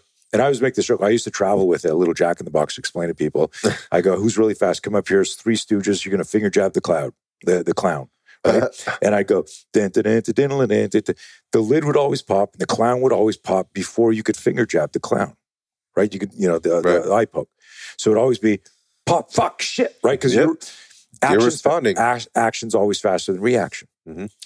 And I said, so when you learn, here's you get out of a headlock. Here's what you do if a gun get gun grab. Here's what you do if a guy stick, sticks a gun in the face. Here's what you, you're violating physics in every training modality. You're saying you move first, I'll move second, I'll intercept it with this perfect It's not how the world works. And I would tell people Or any of these situations that you're showing them. exactly. And I would say to people, it's not what we- believe, it's what we see. And I started in the 80s reverse engineering scenario training, and I call it the three R's realistic, relevant, rigorous. Not what we want to believe is going to happen. Attack me like this so I can do this kick. Okay. So a lot of times what we do is we set up, especially as martial arts instructors, we set up demos to showcase our skill set because we're trying to sign somebody up. yep. And and listen, let's talk about neural patterns and unconscious bias. And I know that I'm going in a different direction. If you've been boxing your whole life and a guy walks up to you and goes, fuck you, man, and starts a fight in a bar or road rage or whatever. You're going to want to turn that into a boxing right. match. You're never going to go, oh, fuck, I'm going to do a jump back kick right now. You wouldn't even occur to you because no. you're a boxer. If you're a Taekwondo expert, you've been doing Taekwondo, and a guy shoves you, you're going, this is perfect. I can jam with a side kick here. I can mm-hmm. front kick him.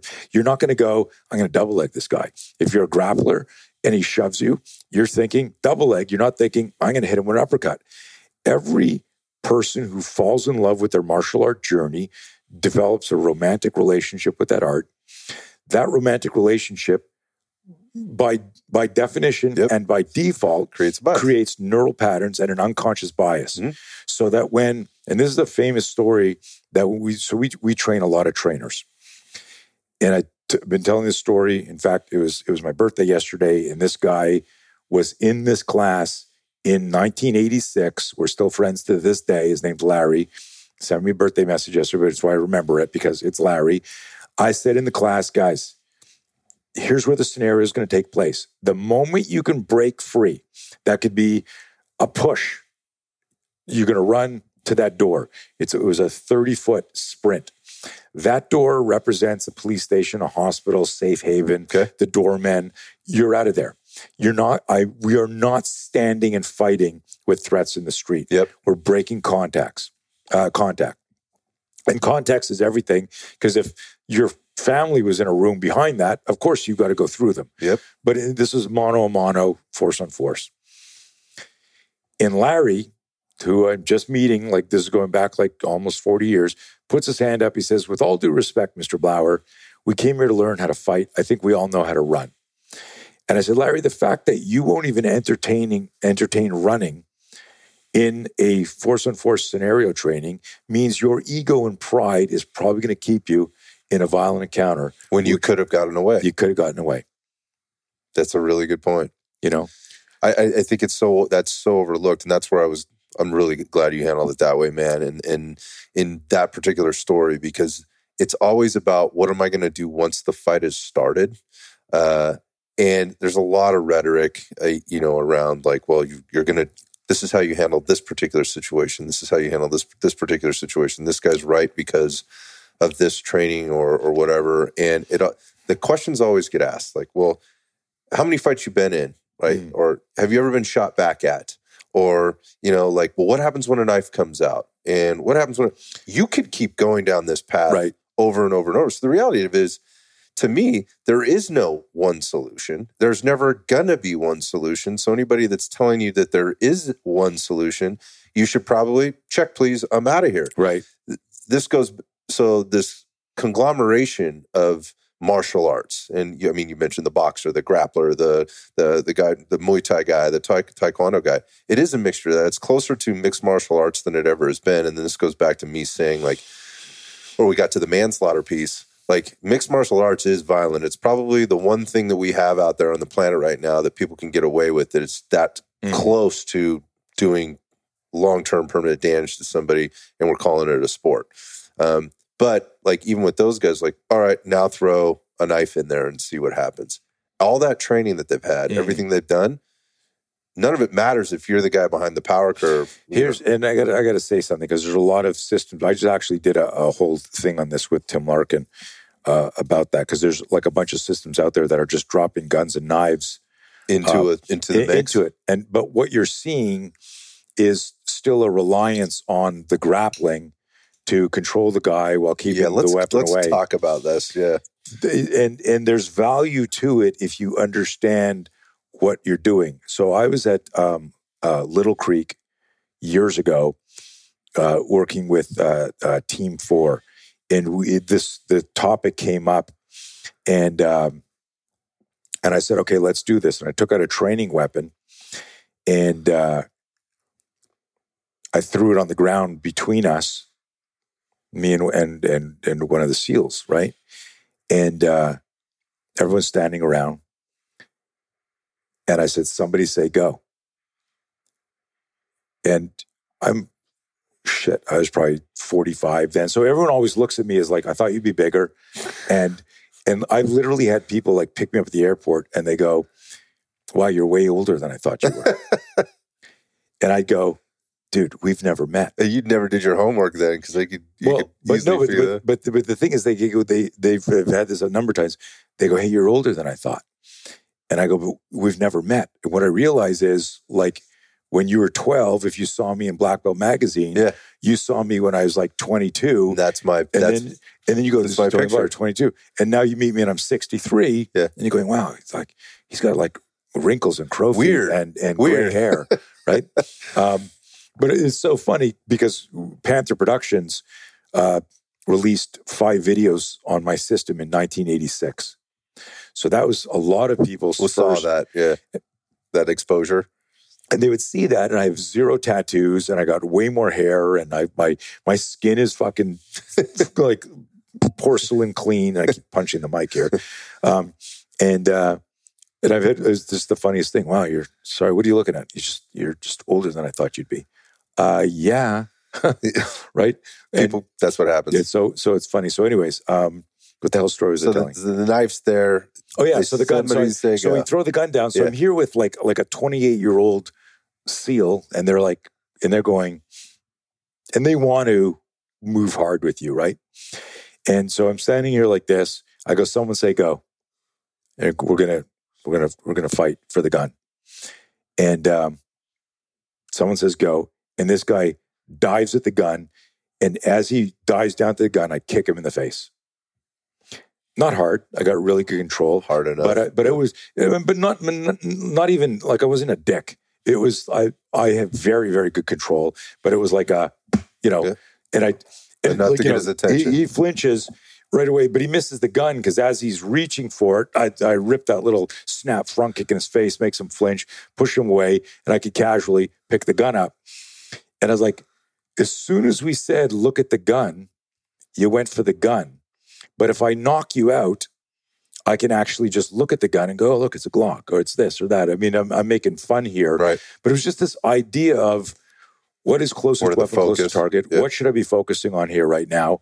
Um, There's levels. yeah, and it's so you can't just you can't just throw a weapon in there and go, "That was the most realistic shit we ever did."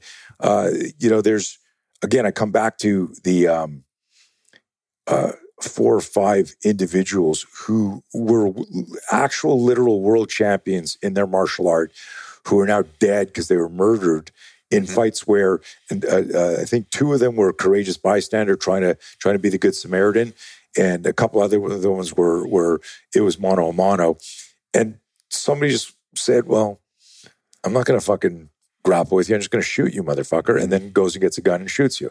So um, Hmm. I got asked, do you remember the, the bar uh, called Scores in New York? I do remember this. Okay. Yeah. Yeah. So it, it became famous because uh, Van Damme got Yes. his ass kicked by Chuck Zito there. exactly. And I actually, uh, Chuck Zito, who's an acquaintance, not a friend, I don't, I don't know that he would remember who I am, but he actually told me the story personally. It was, it was classic. But he dropped Van Damme there. So it was a famous story. But what also made that place famous is a uh, one of their uh, lead doormen got shot in the face, 357, murdered there. Mhm.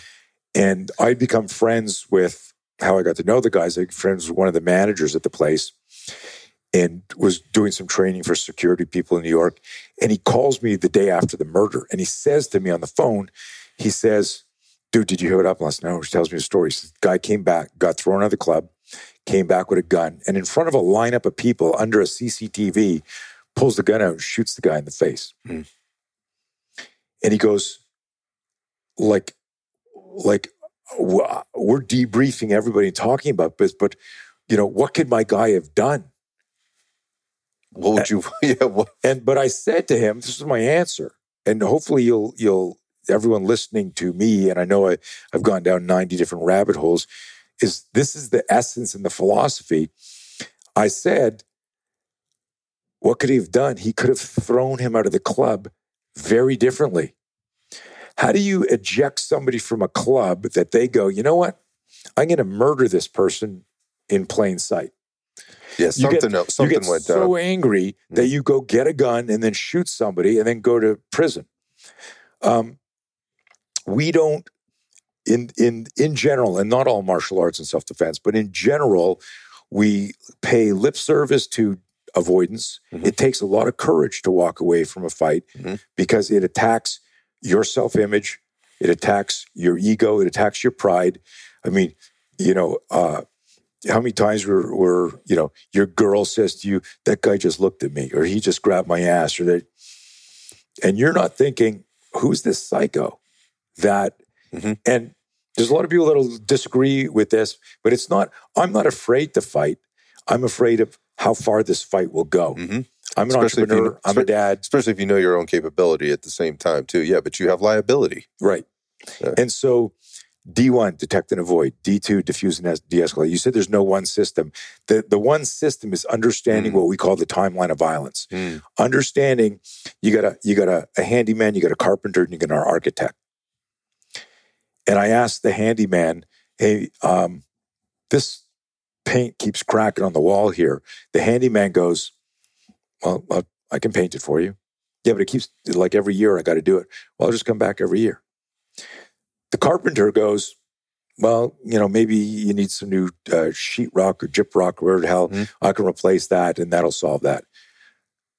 The architect comes in. He goes, well, the foundation's moving because this is where your house was built. You're always going to have a problem unless you dig this up and do that.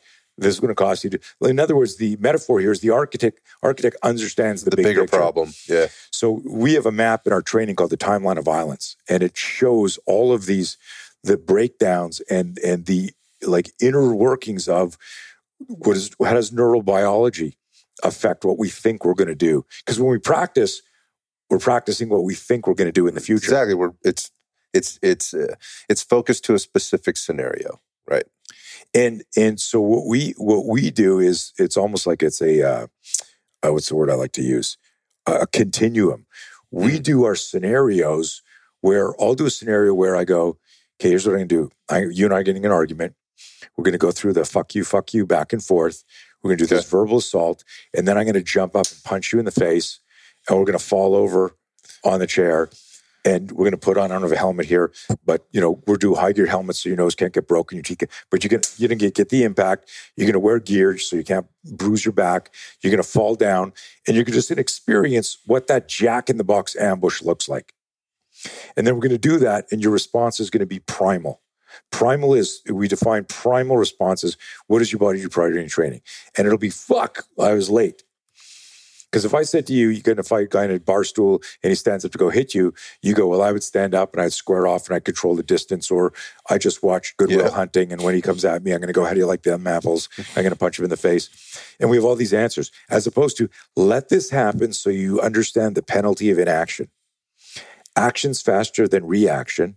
Mhm. What makes me move faster in an ambush is if I can get inaction with a hyphen. If I remove the hyphen in the word inaction, it means I did nothing Yes. right? Okay. So if all of my neural patterns are, um, I'm going to grab you, then I'm going to post, and then I'm going to punch you. Your training started here, where you go wax on, wax off, and you do a counter. Mhm. Our training starts with when did you have a bad feeling? Right. When did you go where the guy went, and you're going, why is he looking at me like that? And we've actually done shit like this, man, where I'm telling 90 stories, try to remember them all. this is this is again incubator period 80s. I'm teaching a move. Someone goes to grab you, startle flinch, kicks up because I'm going, hey man, what the fuck's going on? And and someone goes to grab you, and you just your hands just flinch to cover. And what it does is it automatically, reflexively deflects the center line. Immediately step in, grab the head, and it's either a palm strike, a thumb in the eye, drop an elbow, a headbutt. Force must always parallel danger. Let's not be dicks about this. A lot of self defense guys are, well, you know, play, play stupid games, win stupid, fuck around and find out. I fucking hate that in the context of this because guess what? You fuck around and find out with moral, ethical, legal, and you're dating somebody in jail Right. because because you were cavalier Uh, about violence. This is easily. This is very much overlooked a lot. A lot Yeah. of times. Yeah. So we just say, "Well, I would just shoot the guy here." That's why I carry. That's why you don't even understand the the the neural circuitry of fear and the connection between neurobiology.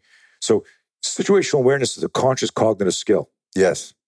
If you're not conscious, and you haven't been trained what to look for, reticular activating system doesn't know. It's like trying to download fucking operating system from your Mac over there onto a Commodore 64. Right. It's you're not ready for it. This is, you can't handle that And not compatible. N- at all. Right. Yeah. So it's like, this isn't working. Yeah. And I've done that before and not paying attention. And I downloaded like a Windows operating thing when it's supposed to be Mac. It's like who or what system you're on. And you're like, fuck, what's going on? Right. Back to the IT. The, that's things. the refra- yeah.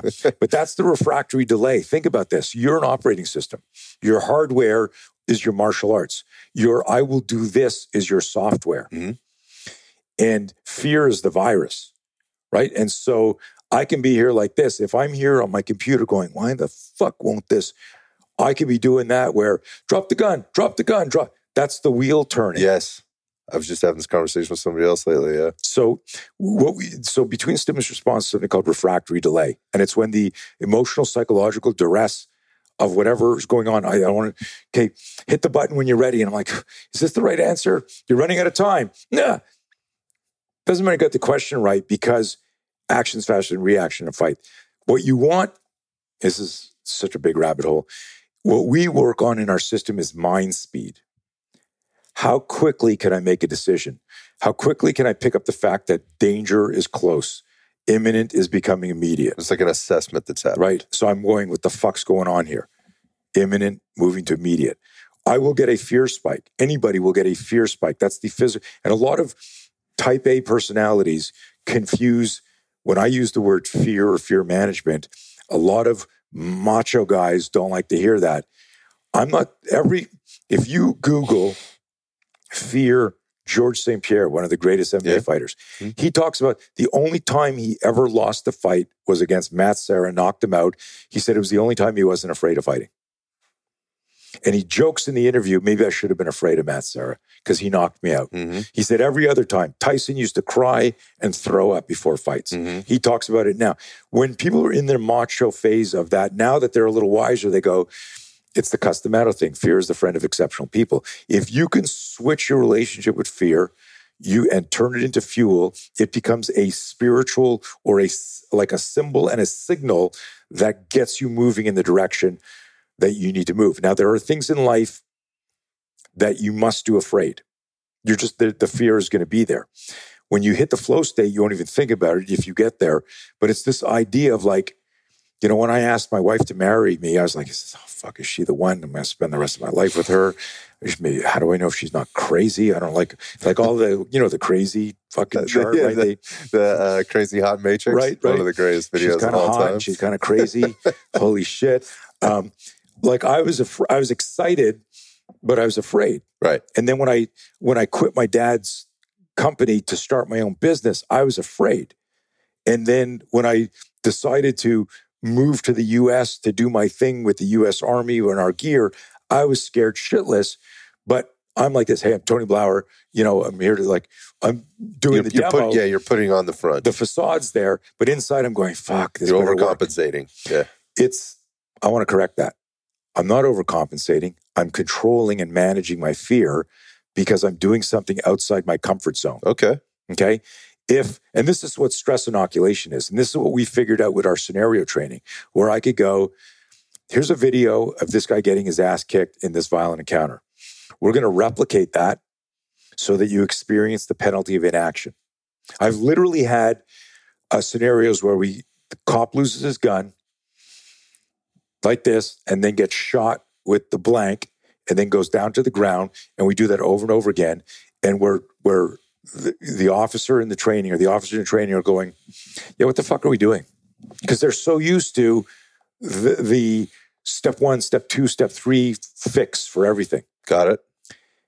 and i go So you're throwing it all at them at one time. You're gonna you're gonna eat this. well, I'm, I'm saying if it. you do nothing you This- die like this guy died in this video I gotcha.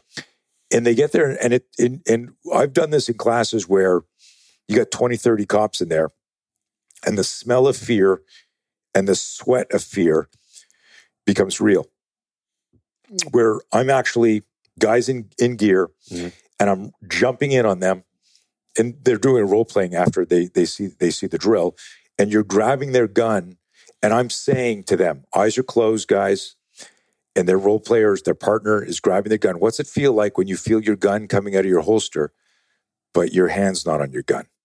It's somebody else's. Have you ever felt that? Well, have you ever felt that? No, because you never trained it. because you never trained it. One of our maxims for scenario based training: if you don't think to do it in training, what makes you think you'll think to do it in the street? Mm-hmm. Mm-hmm. And uh, and then it's like, what's it feel like when the gun clears your holster and your hand's not on your gun? And then we have There's another oh shit moment. right, and then we have. And so you're not just going, well, I'm going to do this counter that I learned in this martial art class, You're Right. just going to decide to do this. right? Yeah, Right. So there's no, again, the refractory delay, the emotional psychological duress where your brain is going, holy fuck, We just moved to another level. right? Yeah. And then it was like, here's a gun coming up. And I would say, what does your gun smell like? Because guns have a smell. Oh, damn. Yeah. When when your hand's not on the gun. This is your gun. And then we would do touching different parts of the body with the gun. And people think I'm insane. I'm not going to. So this is stress inoculation. Yeah. It's not insane. But guys are fucking sweating. You could smell the fear, and this, and I did this. This literally took five minutes for the room to reek, and then I had this one cop go, and he goes, uh, "I go, yes." He goes, "What the fuck are we? What kind of fucking training is this?" Because all the training was for. I mean, how many reps of having a gun pulled out of your holster can you do in five minutes? 30, 40, Yeah, 50, it- it- 10 seconds, uh, right? Reholster, right? And people had, some people were SWAT, leg, thumb break. Some people were Uh-huh. triple. So, and it was like, figure out the retention. And you were, and I said, it was like at the time when I first started doing this, like, like I think it was 1993. Um, no, it was 95 was my first time doing this drill. And, um, I think, I, I don't know if Men in Black was out then, but I remember saying, you're like, you're frozen. You're like just deer in the headlights mm-hmm. and watch all of the and I would say to guys, I'm going to stand up here and fuck you guys up, pretend you're frozen. And I come in and I'm like this, and I'm on fucking hands. And you're watching me fucking grab the gun, and then I'm doing this. And guys are literally like, and I said, if you're They're that uncomfortable. if Yeah. you're that, un- and you should be, right. But nobody's teaching that.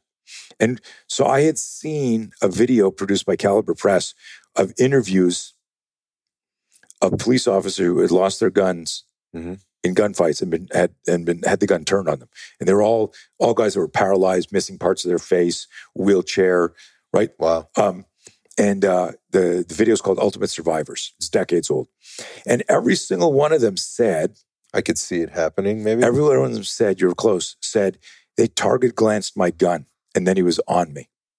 And and I and they go, next thing I know is on the ground and I'm losing control. And I was like, nobody, when you've done weapon retention mm-hmm. drills, Yep. where does the drill start? It usually starts with hands on the gun already. Right? So you're in D3. Right. How do you so I did this once. Guys you're gonna laugh. And and again, people are gonna go, I thought you were bigger and never seen you in the UFC and all this. I had a, a UFC fighter at one of my seminars. And I said, guys, uh, when you learn lateral vascular neck restraint, carotid restraint, the rear strangle, where does that drill start? In the rear strangle. Yeah. Well, you're Somebody- already you're already some- there. Somebody behind you, and then it's like you're learning to do different things. But what were all the things that happened before that happened? right? And I said, and I'll ask you this real question. When somebody puts a rear strangle on you, how long do you have to tap out or pass out? I, I mean, it depends, but it's not very long once they're there. Do you know what the urban legend is? It's four to seven seconds. I no, I had no idea. Yeah, I mean, so- I've been I've been choked out before, so Yeah. sometimes sometimes longer, sometimes not. You know, so but most people, if you ask an expert how long till you can make choke Okay, somebody four to seven. they'll say between four and seven Once seconds, that choke is depending on, on the neck. got it. So I said to the group, there's 30 people in the seminar. I said, guys, what is it at four to seven seconds? And I look over at this buddy of mine. He's a UFC alternate. I said, you got a pretty good rear strangle, right? And he's like sitting, you know, like at the back of the class because he's he's a buddy of mine. I said, I want you to put the rear strangle on me. This, I swear to God, I did this. And uh, and let's see how long I last. And he's like, okay. And he starts to stand up and he's like 30 feet away. I go, hold on a second. I go, who's got to watch? There, are like a lot of people have their Casios on. I go, okay, four to seven seconds. You're going to say three, two, one, go, start the watch. And uh, everyone's like kind of looking at me because he's like 30 feet away from me. And the guy goes, I go, ready, go. He goes, you want me to go? You have to start the fucking timer. Right. He goes, three, two, one, go. And I stand there like this, and he starts to move towards me. And I go, whoa, whoa, whoa, whoa. And as he moves around the crowd, I move the other way. Sure. And I'm doing this, and I'm doing this. And I go, let me know when it hits seven seconds. And he goes, seven. And I fall down on the ground. Like, I go, wait a minute. Oh, fuck. Uh, and I'm making a joke like, seven seconds after you stop fucking fighting, Right. you pass out. And After you stop fighting. yeah. Mhm. You know, and look, there's going to be people on here that are amazing at jujitsu. Go, well, I've done this and I've done, you know, I got a buddy of mine who does this uh, uh, a training gun thing where he, he goes like, a lot of people think that, you know, you'd be able to get your gun out and shoot someone if they're choking you. And he's a buddy of mine and it's a great demo, but he starts, hooks in behind the guy like this, and the guy's got a gun in his belt and he just has to do this. But you're here like this. This is the neural bi- biology of survival. Mhm. If I say don't flinch, and and I and I walk up to you and I, I go to hit you in the nuts, you're gonna go, what the fuck, man? Yeah. Right? You're gonna move. Every time. If I take a pinprick and I go, hey, and I poke you, you're gonna go, ow, what the fuck, man? You will stress inoculate. Like eventually you go, oh, if you do that again, I'll punch you in the face. Don't do it. Don't ACP, awareness, consent, preparation. Mhm. That's what's missing in all of this. Anyways, I'm telling 90 stories at once. No. The, the the cop thing, I know you got so many questions. The cop, when I first did this in 95, he goes, What the fuck are we doing? I said, I've been waiting for somebody to ask that question. I go, This is the penalty of inaction. This is a, the penalty of not taking the threat seriously. This is the penalty of your intuition going, Something's off here, but not having a system to practice Mm. intuition and manifest courage. Because the first thing you'll get when you go, Something's off, is you'll get a fear spike. This is if there, there's a feeling. Yeah. And so, so in our system, we go, look, timeline of violence. When you get the fear spike, you need to manage the fear. That's a self awareness piece. Look at how holistic this is. This isn't like this is the move. Right.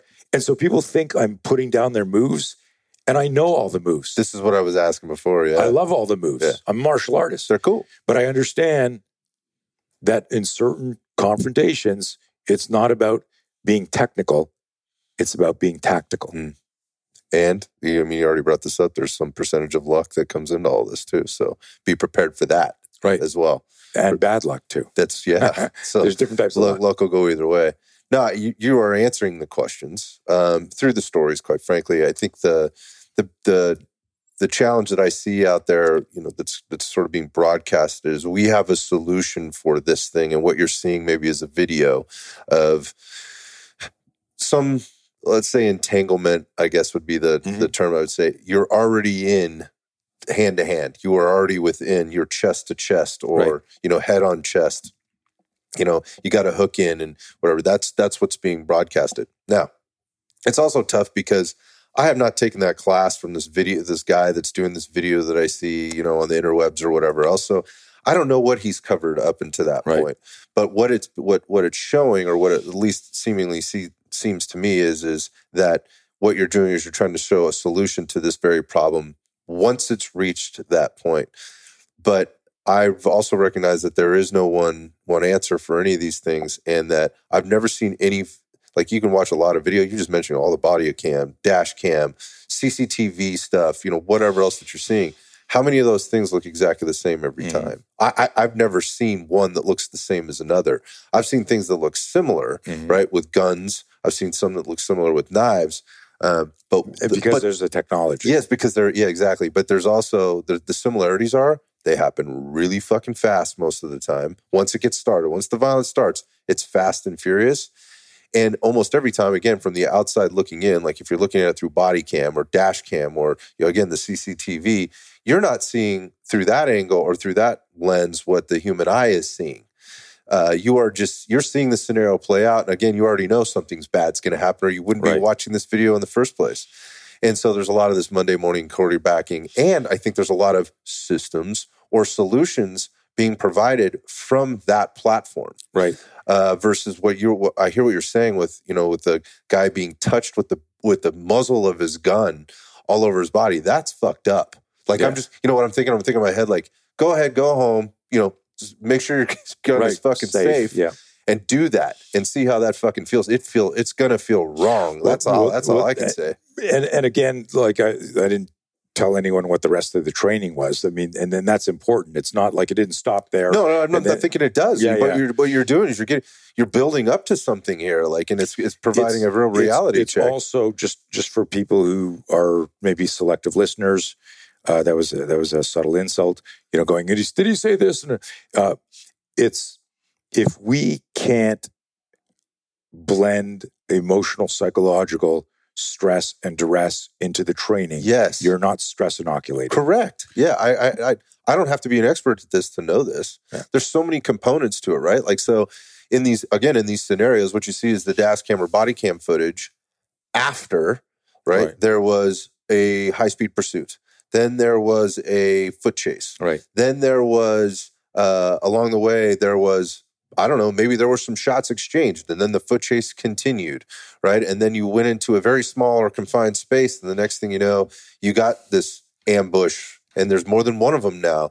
These are all the things that, like, you know, when you put together training, I would, I, I speak to what you're talking about, the physiological and psychological aspects of this. Every little thing you layer on can be helpful, but and it can also be very realistic. But we don't usually train that way. Mhm. Um, for what a reason? So I guess that would be the the question is like, how come we don't train that way? I don't know.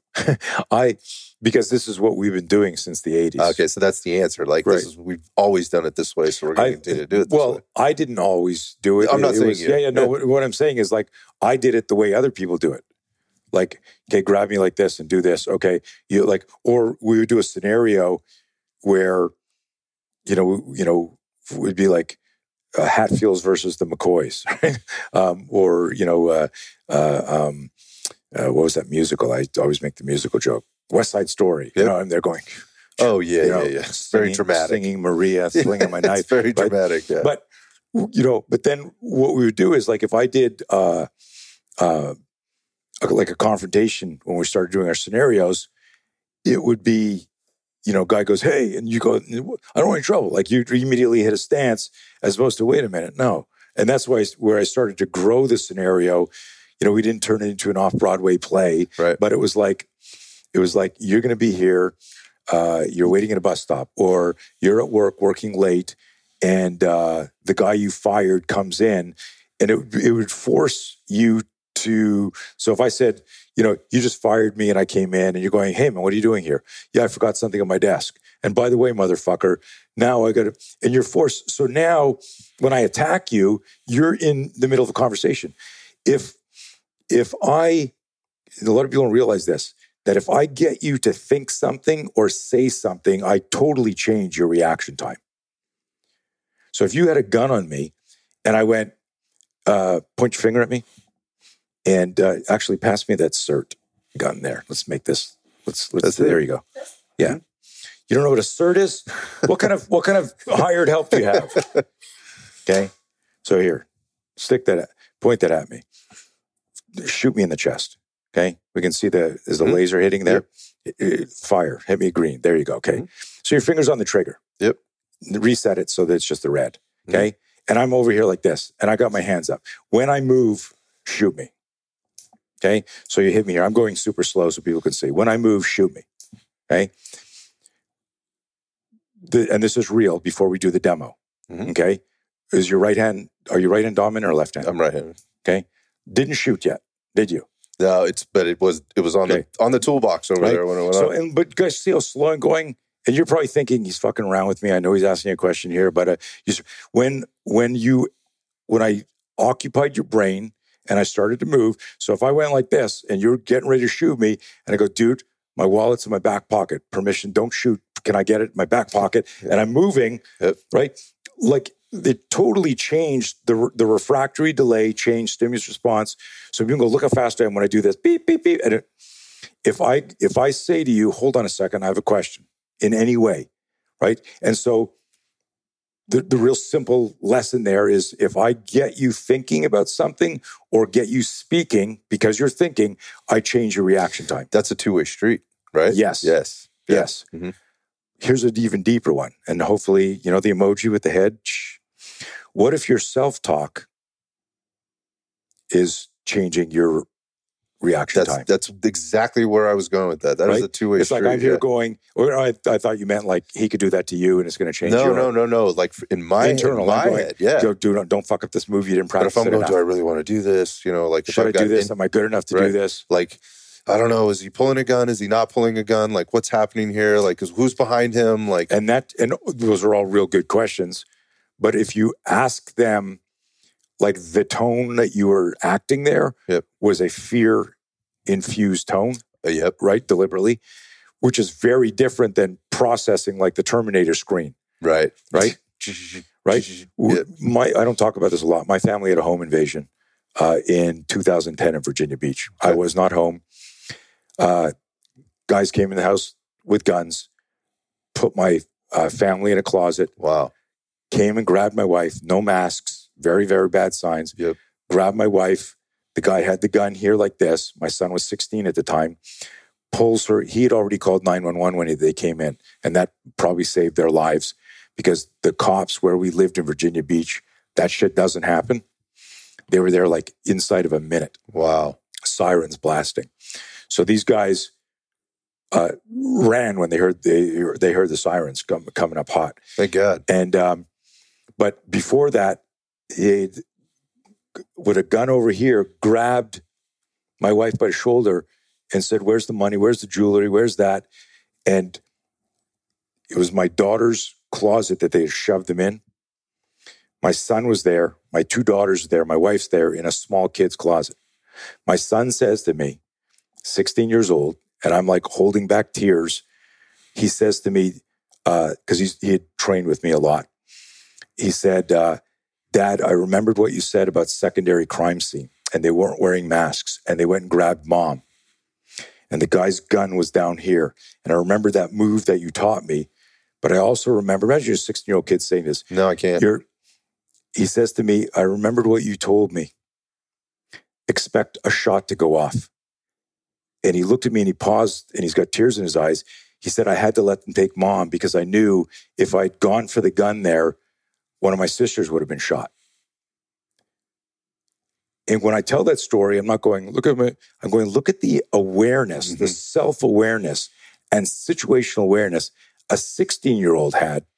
Imagine if I'd only just taught him moves. If it's to the left hand here, do this. He might have done the move, popped off a sympathetic shot because of the guy had his finger Right. on the trigger, pops it off, round hits his sister, right? So the fact that he, I mean, everyone was fine, uh, you know, and and they all ended up getting caught and going to jail and what have you. But but the um, like I tell that story because it's amazing because it's what we were talking about here, where you should still be wondering where that round's going to go Yep. and what the backdrop is and is it safe to move and the the rules of pointing a weapon or pulling a trigger on on a, on a real gun. And I'm not being cavalier about this stuff. I just I just there was something in and this goes back to my origin story of always being afraid. I started teaching self defense because somebody asked me to teach their son who was getting bullied.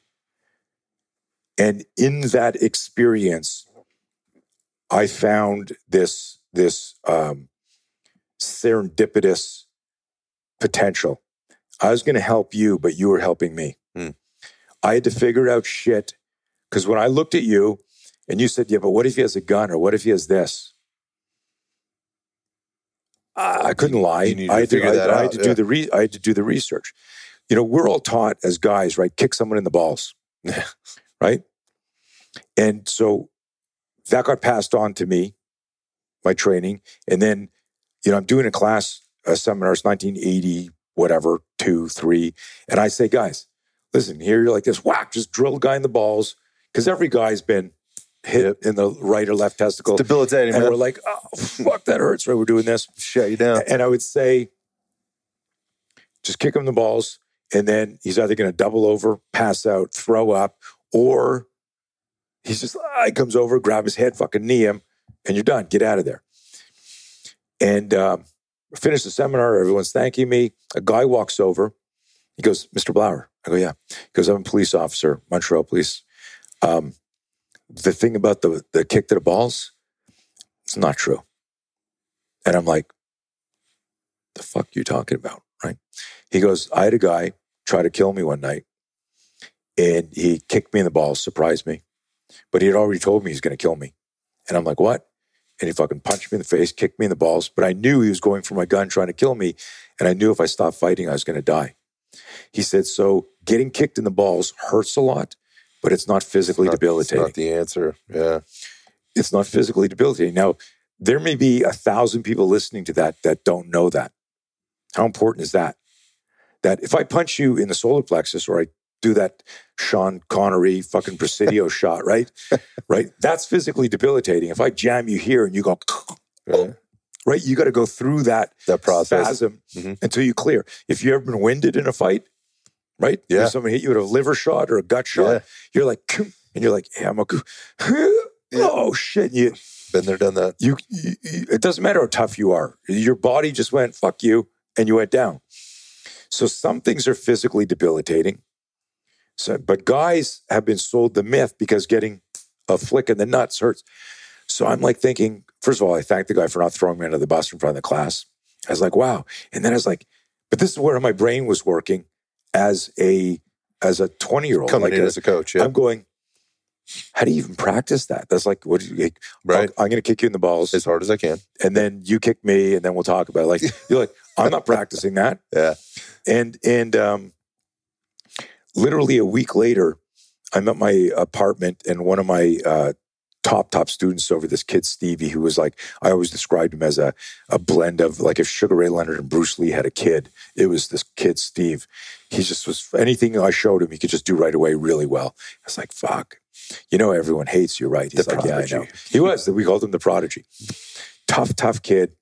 Uh, uh, anyways, but we'd always do the uh, Pink Panther uh, um, Kato shit, Okay. right? We were very, very close. Nobody ever bowed to me or called me sensei. I was like, you know, it was we didn't even wear uniforms or belts when we trained.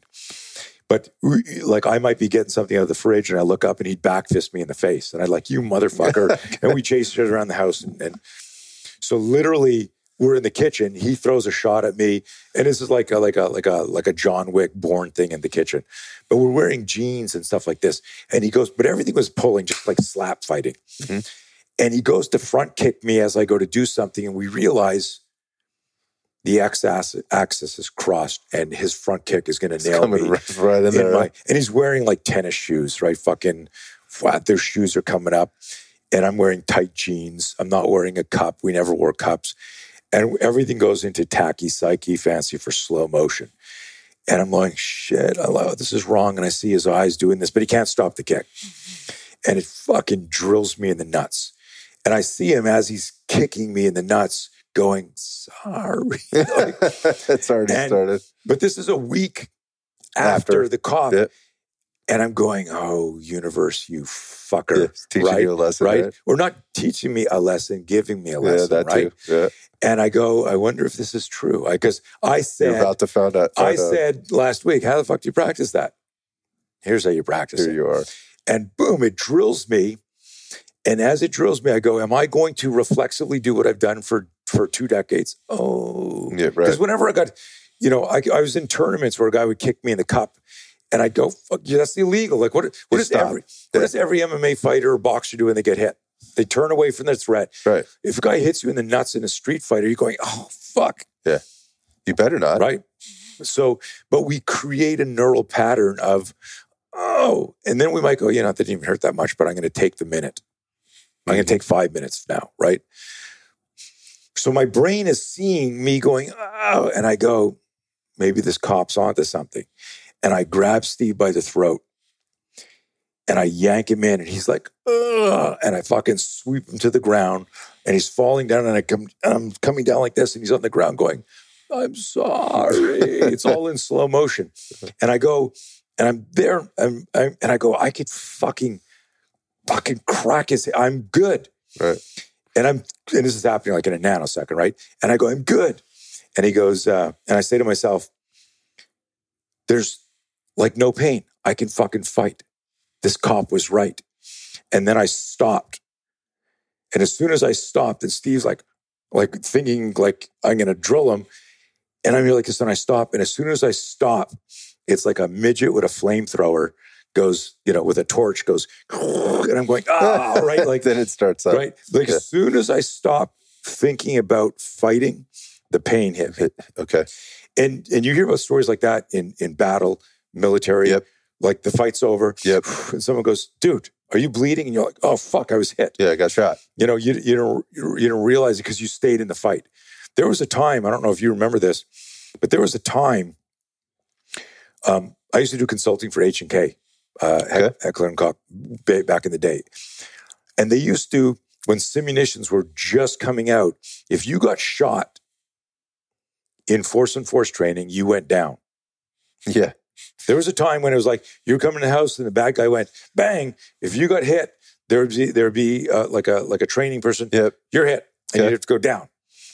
And then I was there going like, why wouldn't you teach them to sh- like? And a lot of times you get shot in your shooting arm because guys Because yeah, because it's out the there in your hands. Yeah. right?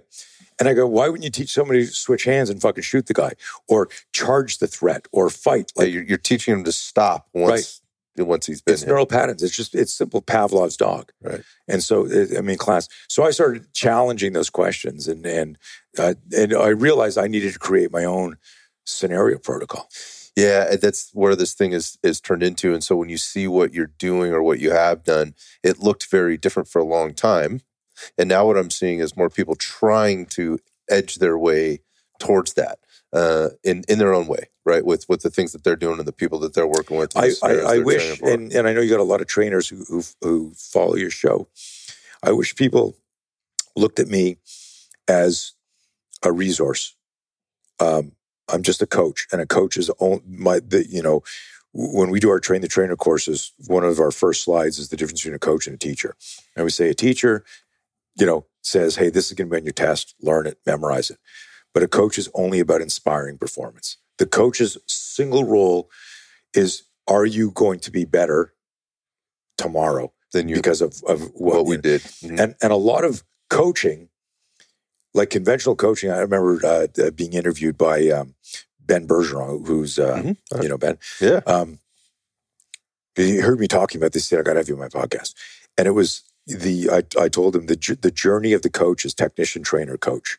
Everyone calls themselves a coach, but the journey is technician, trainer, coach. It's like, okay, guys, here's how you deadlift. You know, here's a hook grip. Here's where I want your feet. Here's that's technician shit. It's a really good way of looking Um, at it. Yeah. Trainer. Oh, now I'm starting to understand programming and modalities. I could teach the mechanics. Yeah. So it's the mechanics, but I can also say, hey, this is your PR. So I want you doing this Mhm. percentage and blah, blah, blah. But there are very few coaches because the coach goes, because I you see somebody warming up with PVC and then you add weight. If the weight inspires fear, their range of motion changes. Changes. Mhm. And now when their range of motion changes, that's where people get The injured. performance sucks. Performance sucks, Mhm. injuries start to happen. Yep. And so I go like, how do you optimize the human being if you're not if you and particularly in the self-defense realm and and like I'm talking about like not combat sports because while there's danger there, it's not like we were talking about before the show. I'm going to make this decision could cost me my life or I'm going to jail or cost me everything. We can't be cavalier about it. If you're not studying neurobiology, neuroscience, signal speed, refractory delay, reticular activating system, all this You're not coaching. you, you can't. All you're teaching people is here's a move that could solve this problem. Yeah. And you're giving, and then you're leaving it up to them to kind of figure that out rather than teaching them the moves, perhaps, and then more importantly, empowering them to and, and training them in a way that they can utilize those moves the best they can in the scenarios that may present themselves. Uh, like it's great to have the moves. Like if I if I say to you, "Hey man, I need you to fix this problem. Here's your toolbox," and there's no tools in there, Yeah. you're fucked. You got to have tools. then you got to go. You got to go farm that out to somebody else. Then that's what you're expecting somebody to do. Or and there's a great expression for safety that, that uh, um, Jack Donovan. You ever read Jack Donovan's um, uh, treatise uh, uh, "Violence is Golden"? I have not. Oh, you got to Google "Violence is Golden" by Jack Donovan. Um, he had me on his show years ago, and I was explaining stuff, and he said, and he basically he summed it up, and I always quote him because he said it so elegantly and eloquently. He said, "You're asking people to not outsource their safety." hmm I love that. It's like, fuck, I'm calling the police.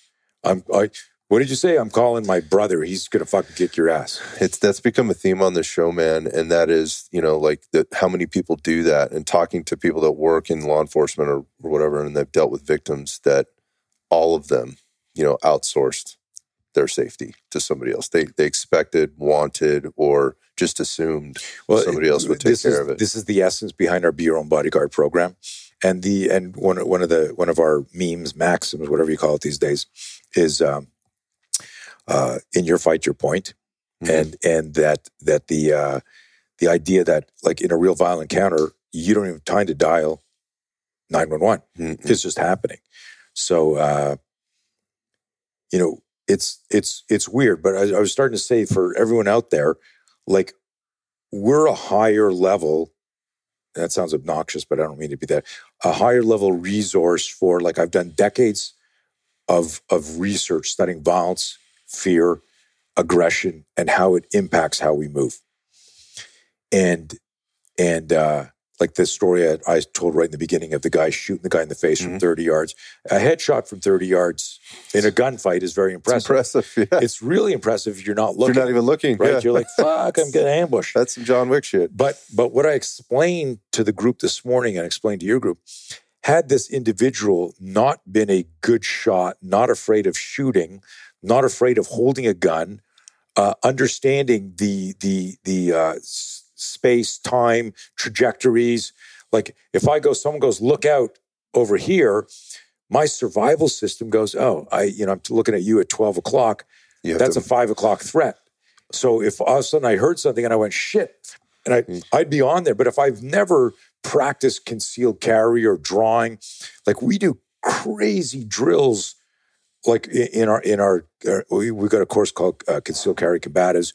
Everything is off balance on purpose. The premise is you're going to be off balance in a real fight, emotionally, psychologically, physically. Yeah, make it as uncomfortable as you can make it. And then that's the this is I never finished this thought. The continuum idea that we build everything we call primal gross motor, then protective gross motor, then tactical gross motor. So that's the whole SPEAR. SPEAR is the acronym for spontaneous protection, enabling accelerated response. How do we weaponize the startle flinch?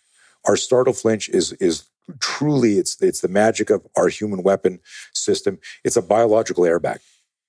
It puts and, you in a position to do the next thing. Well, the first and but the first thing to think about is that if I jumped you and surprised you, startle flinching is a non-conscious response to a sudden threat. So if I said to you, I'm going to jump across the chair and you're going to do wax on, wax off, for you to download to pick up the stimulus and then go, I'm going to do a rise respond, or yeah. I'm going to parry, or With I'm going to bob and weave. Yeah. Your your conscious cognitive situational awareness picks up the move and then says now, and it's got to do something. Where startle flinch is non-conscious. If you thought there was a spider here, or you you you, you know you picked up something and you, you go fuck? Like everyone here watching this has flinched. Now think about this. You flinched thousands of times in your life. Yeah. Think about this or consider this. You've never said to yourself flinch. Flinch. Yeah it's just automatic. So that's amazing. Now sometimes you flinch in anticipation anticipation of something that doesn't ever happen. You're opening the door. You hear something Yeah, people do it in firearms. They flinch before the gun goes bang. recoil. Yeah. yeah. And so, and then sometimes you flinch because there is a real energy, a threat, the sure. anticipation of danger. The more you learn to convert the flinch, the faster the space between stimulus response is. So when an untrained, if, if you talk to any of your buddies who are uh, crime scene investigators, knife attacks, you will almost always see in a frontal assault slash and stab marks on the forearm, mm-hmm.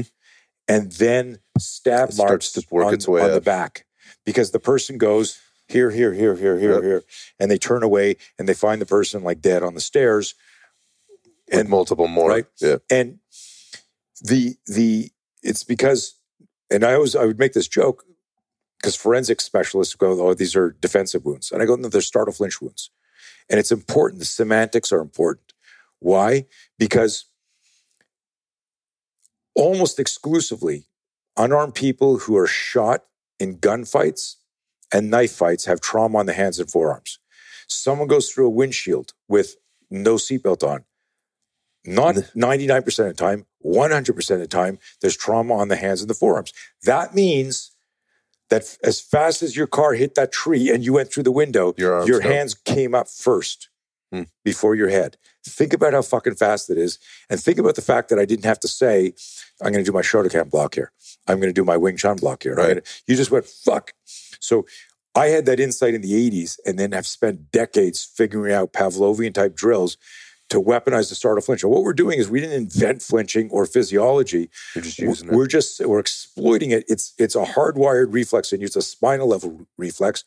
And if I can weaponize my flinch, that means that when I'm surprised, and it's this is where the where ego and self awareness comes in.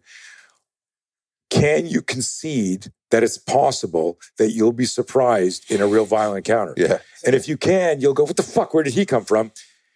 You know that that might not be the best moment for you to do your skip sidekick or your throw or your spinning back fist or what have you.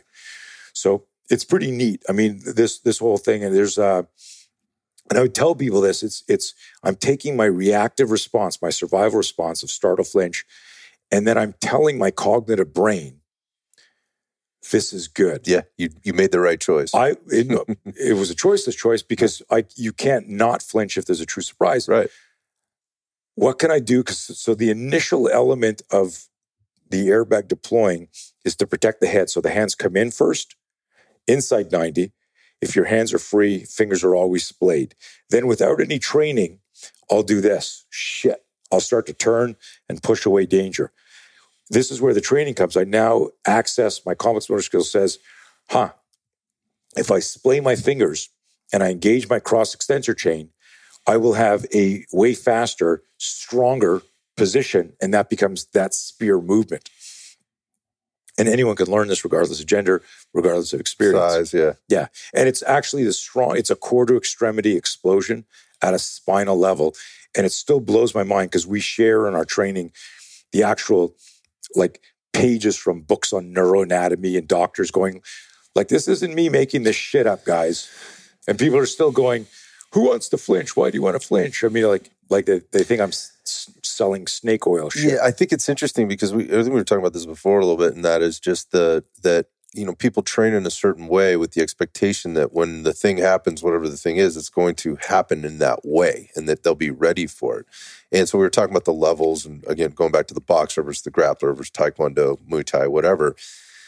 You're going to move through different levels in that fight potentially, right? It starts as like I've got to get out of here, and then you can't get out of there. And so what? What, at what level is it? It's like it's at arm's length, right? And then it's then maybe it moves back out to at legs length. You can call Sure. on that taekwondo or whatever else. 100%. It's what happens though when it gets into that. I don't know what you call that space. Um, where it's almost chest on chest, that person is like they're they can get their hands on you now. So, so here, I mean, that's very accurate, but we can, there's a video that we have of when that pipe bomb went off at the uh, Olympics in Atlanta. okay, And you could see, because it was so far away from the video, that people close to the blast were like, fuck, like very, very. And, and as you got further away from where the camera was, it was like, whoa, what was that? That sounded like a bomb. So proxemics is huge. And your body intuitively has this radar of like, oh, interesting. yeah. So so I could pick up something and do this from like 10 feet away, and you could And still, still go, gonna you whoa. could still go, whoa, whoa, whoa, whoa. And you're like, the chair's not even near you. But your body doesn't know that. We- interesting. there's some baseball pictures that we um that we show where, you know, ba- a bat is coming into the crowd. crowd. Yeah, And but there's like 30 feet of people all flinching the same Yeah. way because they're they don't all down the line. yeah, and they don't realize like this is nowhere near me. They react. So there's three stimuli that'll that'll immediately trigger a flinch: auditory, visual, and tactile.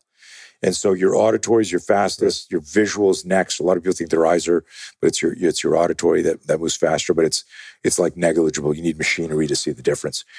And uh, so there's the amazing things where you see somebody almost getting hit by that, but like ten feet away, this The guy's same- in the same, same position. thing. Yeah, same thing. So, but this this plays back to this universal flinch theory that that we share, and we go listen.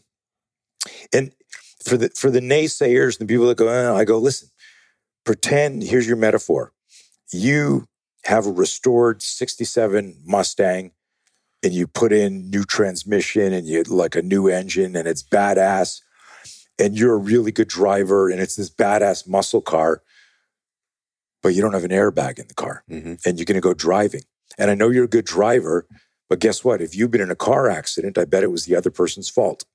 And so, in this metaphor, the sucker punch in the street, the sudden active shooter in front of you, it's the other guy's fault. It doesn't matter how good a driver you are. In other words, if you track in this metaphor, it doesn't matter that you're a black belt in jiu-jitsu, a black belt in taekwondo, a black belt in MMA, because you're sitting in your car and a guy has a medical emergency, he's drunk or he's texting, and he hits you at the wrong speed, meaning uh, like a Right. severe speed.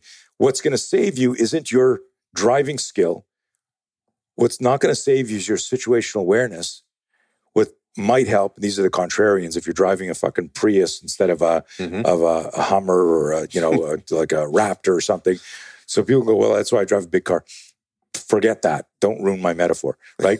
it's what's going to save you is the fucking airbag, Airbag. deploying, Yep. and it's such a, a it's such a really it's such an elegant metaphor where it's you're saying, and I make this joke. I go, I got you know Royce Gracie, you know, in a car here, and I got Mike Tyson in his car here, and St. Pierre's here, and Bas Rutten's here, and Tony Blauer, the founder of the Spear Systems, in this car, and we're out in the country. We're going to do like like a fucking drag race, and we're off in some deserted highway, and we're all there like this, and we've got, you know, you're there in a in a skirt. You're to be the the girl doing this, right? And you're going, you ready? Driver's ready, and you're to do this. And just as we're getting ready to go, and this is all the best martial artists in the world, and they all think they're, I'm to fuck you. Our windows are down. Fuck you, you're going down. This is reaction time. And the car's our body, our nav system, our mind. Yeah, what would you do in this? In this situation, I would do this. Look how fast I think and answer that. Look at the demo. And we're all there like this. And then all of a sudden, we're but the race about to start, and a freaking one of those giant trucks, 18 wheeler, comes over a hill. We're at the bottom of the hill, and he's honking his horn that his brakes are out. And he's fucking doing this, and he's coming down, barreling in the highway. And we all realize we're about to get hit all at the same time because we're in this intersection, Mhm. illegally racing. And we're like this. We're like, fuck, a stimulus gets introduced too quickly, and we're all about to get hit in an accident. What does every one of us do? You're gonna flinch. fuck, right? The Taekwondo guy, he doesn't go and sidekick, right? The Jiu-Jitsu guy doesn't pull guard. The MMA guy doesn't shoot a double. We all go, motherfucker. That's a solid. That's a solid picture. Yeah, you're right. We need to weather the ambush, and then we can take care of business with the art that we love, provided, and I'm a moral, ethical uh, person, force parallels danger. That is a really great place to actually wrap this up. With the exception of, I've seen you doing quite a bit of stuff lately. Uh, you're, you're, I mean, you're still traveling. You're still doing this. You're still going all over the country uh, to to to put yourself in front of people and give them the, these experiences and also these lessons and this education. I think that's really what it's turned into. More is it's an educational experience for for people. I think maybe when people reach out for these things, a lot of times they like they want they they say they want training, but what they're really looking for, what they're actually buying, is more of an experience. Um, and that's all part of, I think, martial arts training is you have to experience what it feels like to be hit and be kicked and be, you know, be choked and grabbed and pulled and pushed and all those kind of things. But maybe you could just talk real, real briefly about like what is it you're doing out there? How do people like how do they get in front of you if they want to know more about the spear system? Uh, you know, and the Know Fear seminars and I've seen you working with different people out there. It looks like there's some exciting projects. I know you're about to release like a, a new version um, of some things. Can you talk about some of that Sure. stuff? Sure. So we just released actually uh, my birthday yesterday. I don't know when this is coming out, but uh, um, a program called the Human Weapon System, and it's uh, l- literally the latest and greatest. One of the things that uh, you talked about in the beginning was, you know, the pivot and teaching online Mhm. really refined. And I've been I've been using Skype and WebEx before Zoom. Sure. So I was very comfortable with it, and then, you know I've been teaching for decades, so I wasn't like, oh, I'm nervous to teach online, or I don't know how to get people to do stuff. But it took it to such a level. If you told me, I did with a team in Europe. I'm not going to mention the group, but they were a parliamentary protective service Okay. detail in a country. And they called me up in the middle of the pandemic and said, "We we want to continue training. We'll do some training. Can you send my? We have three guys that uh, work that are um, in the UK, Okay. and they said, "Hey, can you send Neil over?" And I said, "Yeah, sure, but you know, there's a pandemic, right? And it, it's like in your country, what's the you know how long do you have to stay in your room before oh, right, you go right. out? The quarantine and all Yeah, that. the quarantine, and then when he goes back to the UK, it's ten days, and I was like." Like, can you afford three weeks of training? Because I got to pay him when he's sitting on his ass. Right. And they're like, oh, yeah, I forgot. How do you guys forget about the pandemic? Like, we just wanted to keep training. And they'd already done our spear uh, uh, instructor course. Yep. So they wanted some more advanced training. And what I, I told them, I said, listen, and they'd been trying to get me there for a long time. And I said, I how about I teach you on Zoom? And they're like, yeah, we want a force on force course. And they had my, they already had like 10 high gear suits. Uh, they'd done the training. I said, I'll, I'll do it on Zoom. And they're like, how are you going to do force on force on Zoom? I said to them, don't pay me if this course doesn't blow your mind. Okay. And I did a five day course, man, where like I had like my weapon on me because they had like a giant screen TV Okay. of me there, and I was on on uh, speaker view, so it was just me. But I had them doing like movement patterns, and they had their principal moving, and I'd be there talking. Excuse me, it excuse out. me, and then it was like gun would come out, and you'd see guys moving people and shooting at the TV. And shit. Shit. It was insane. But there's so much, you know. How do we put that together? How do you reverse engineer an actual footage? You've got it, so we did the course. They were blown away by it. All of that to say, the the um, everything we did resulted in it was, a year in development. This new human weapon program, which is my most refined ex- explanations Okay. of you as a human weapon, how to optimize movement, how to manage fear, all our drills, tactical fitness, all sorts of stuff, crazy stuff. Uh, so we just launched that this week. Anyone can get that. That's great. Um, and we're doing an amazing thing we tell people, look, if you're a trainer and you're like sniffing, I want to sample, I want to sniff, I don't want to commit. Trainers are weird like that. Yep. Buy the program. If you decide to train with us, we will credit you whatever you pay for the program towards the instructor course. So it's like free Wow. with a discount. It's a great deal. Because yeah, it's So you put your money where your mouth is. yeah, it's like it's like you're not going to find anything else like this. I 100% guarantee it'll make you safer. It'll make your students safer. Uh, but if people just go to you know uh, blauertrainingsystems.com, uh, we've got an ebook all on fear management called "Making Friends with Fear." We'll get you the link. Share the link. That'll put you in our funnel. I'm not going to be not going to pretend that'll put you in the funnel. It's going to say buy the Know Fear program. Of course. You know, uh, you, you should do it. Check like like fear is a noxious um, energy in all our lives. Mhm. Not just not just I'm worried about a gunfight. You know, it's it's if you if you can manage fear, this is a heavy thing. When you're in the fear loop, you're consuming time. You're in the fear loop. I'm biting my nails. I'm worrying about shit. I'm consuming time. Time is the only resource you can't regenerate. If you learn to manage fear, you better manage time. You're reclaiming time. I think everybody can relate to that who's lived through the last three years as an adult Yeah. uh, and going through how you opened up today with regard to the pandemic, which is how this particular journey here got started for me and going through a very similar process as a gym owner and business owner Yeah. and dad and partner and you know all those things in, in life and and not managing it very well at the beginning but then learning very quickly uh, that i could and how to and, uh, and unfortunately so many people still haven't figured that part out. Uh, and even with something you know as scary and as big and as global as as that was for a lot of people uh, for the reasons it was it was scary.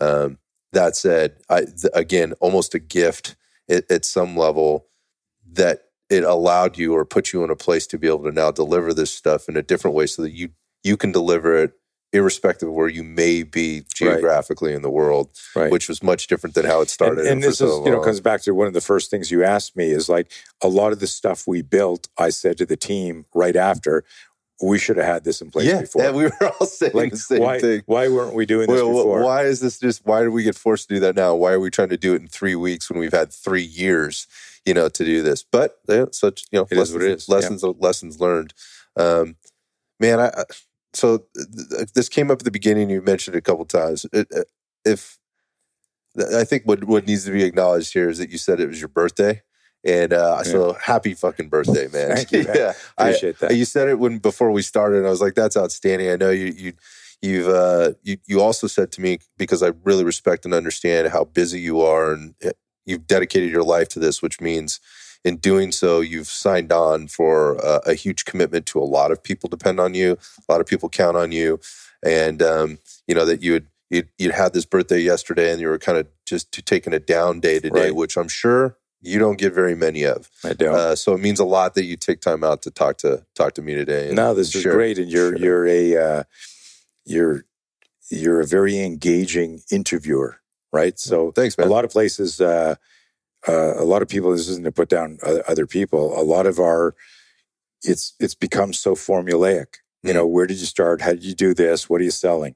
And um, Mm. so this was this was very refreshing just Well- to have a conversation. I appreciate that, and and I hope that people get uh, you know take that away from here too, and that you know this really is going back to the not having a formula for everything, Mm. just wanting to really understand you know the people and ha- and helping other people to understand those people is really what the mission is, and so thanks for acknowledging that, man. I yeah, appreciate no, it. It was good. It was Yeah. great. It's not nothing scripted around here. No. So I can't wait to get this out. I don't know when we will, but at the in the in the meantime, man, uh, best of luck to you with the new the new launch, which has got to be super exciting. But also, I'm sure while we've been sitting here, the email inbox, I'm sure is is, uh, has stacked not- up and all I'm those things. actually, I'm not, you know, and and it's funny because I, I make the joke with with my team all the time. I tell them like I'm always saying, you guys, you guys can't keep up with me, so even- you know. You did. I and, get- I and get the uh, and uh, you know, sometimes I'll go, guys, just so you know, I'm slowing down. I'm only going to work seven days a week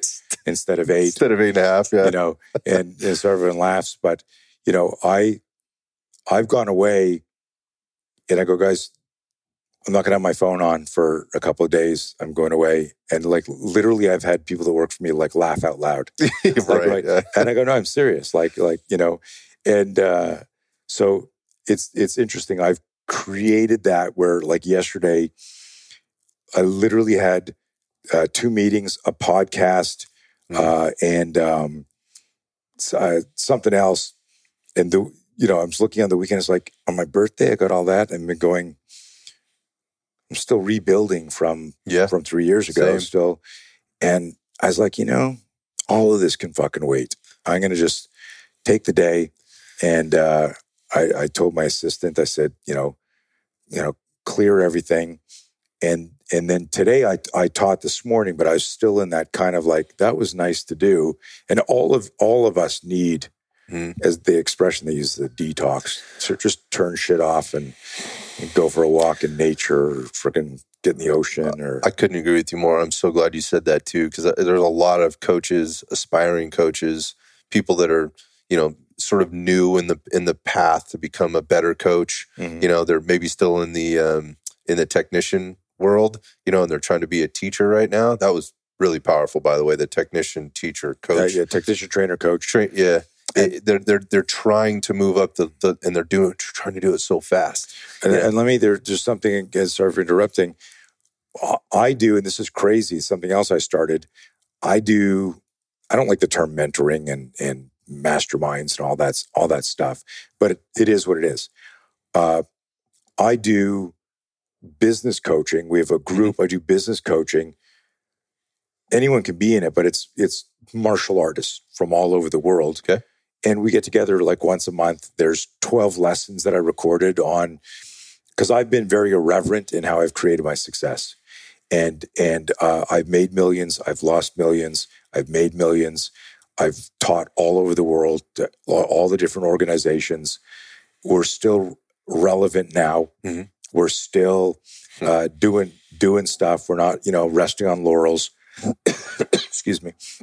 And um, you know, so there's a lot of people out there. Like if if you're a young coach or young in business, there's a term. You ever heard the term time collapse? Mm-hmm. right? It's just that idea of of, and I do this all the time. Like like I've done crazy experiments in the name of understanding self defense that have created serious injuries and chronic pain in my body.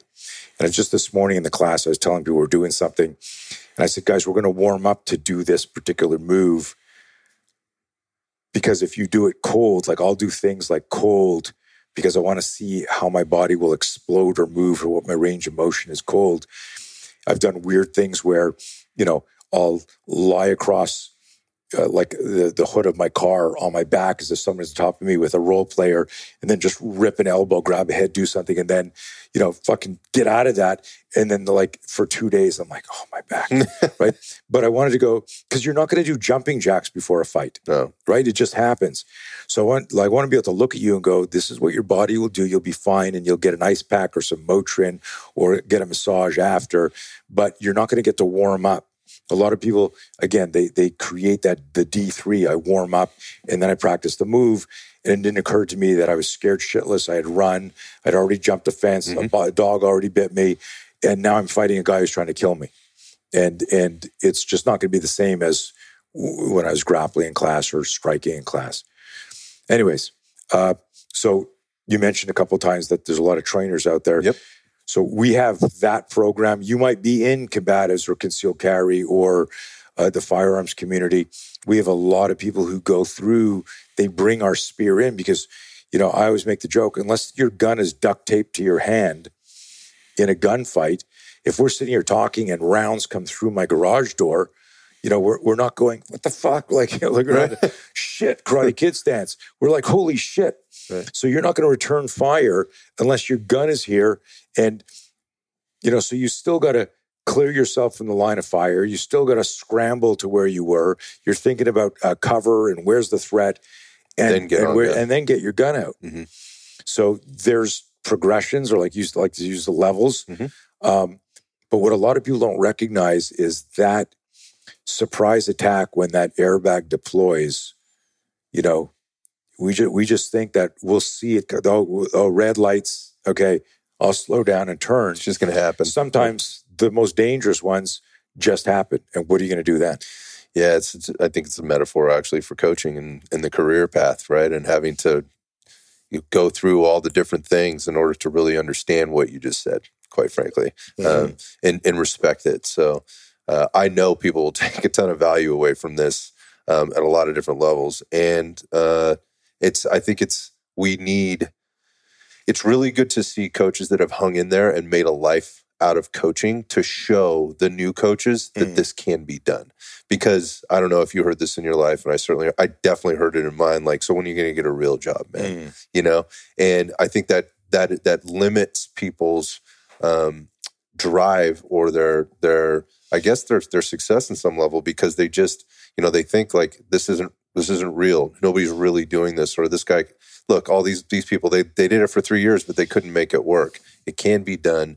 There are things that you can do. There are people out there that are all, uh, are doing it, and like you said, like you've actually put together programs or systems to help people build their coaching business. And you know, in a in a in the genres that we sort of play in on the podcast, we already talked about this, the ego, mm. and a lot. Of, there's a lot of macho in it, and reaching out for help outside of like, well, who's going to teach me how to shoot faster, or who's going to teach right. me this this new thing? They're not thinking that. They're not thinking the business skill that goes into this, so that they can take their passion and their their drive for doing stuff and make it actually into something. Our in our on my business page, I tell people the the art and science of teaching self defense is not the same as the art and science of running a self defense business. Not even close. Yeah, I mean, do they overlap? Yeah, but you, I it's the same with the gym business, mm-hmm. personal mm-hmm. training, and it's going to be the same with firearms instruction or anything else. So, man, thanks thanks for bringing that to the table yeah. at the end. That's a really great place to end on. I can't, like I said, can't thank you enough. It's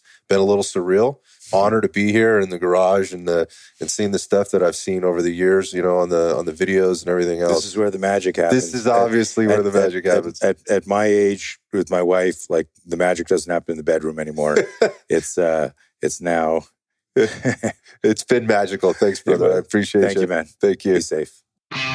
Thank you for tuning into this episode of Iron Sights.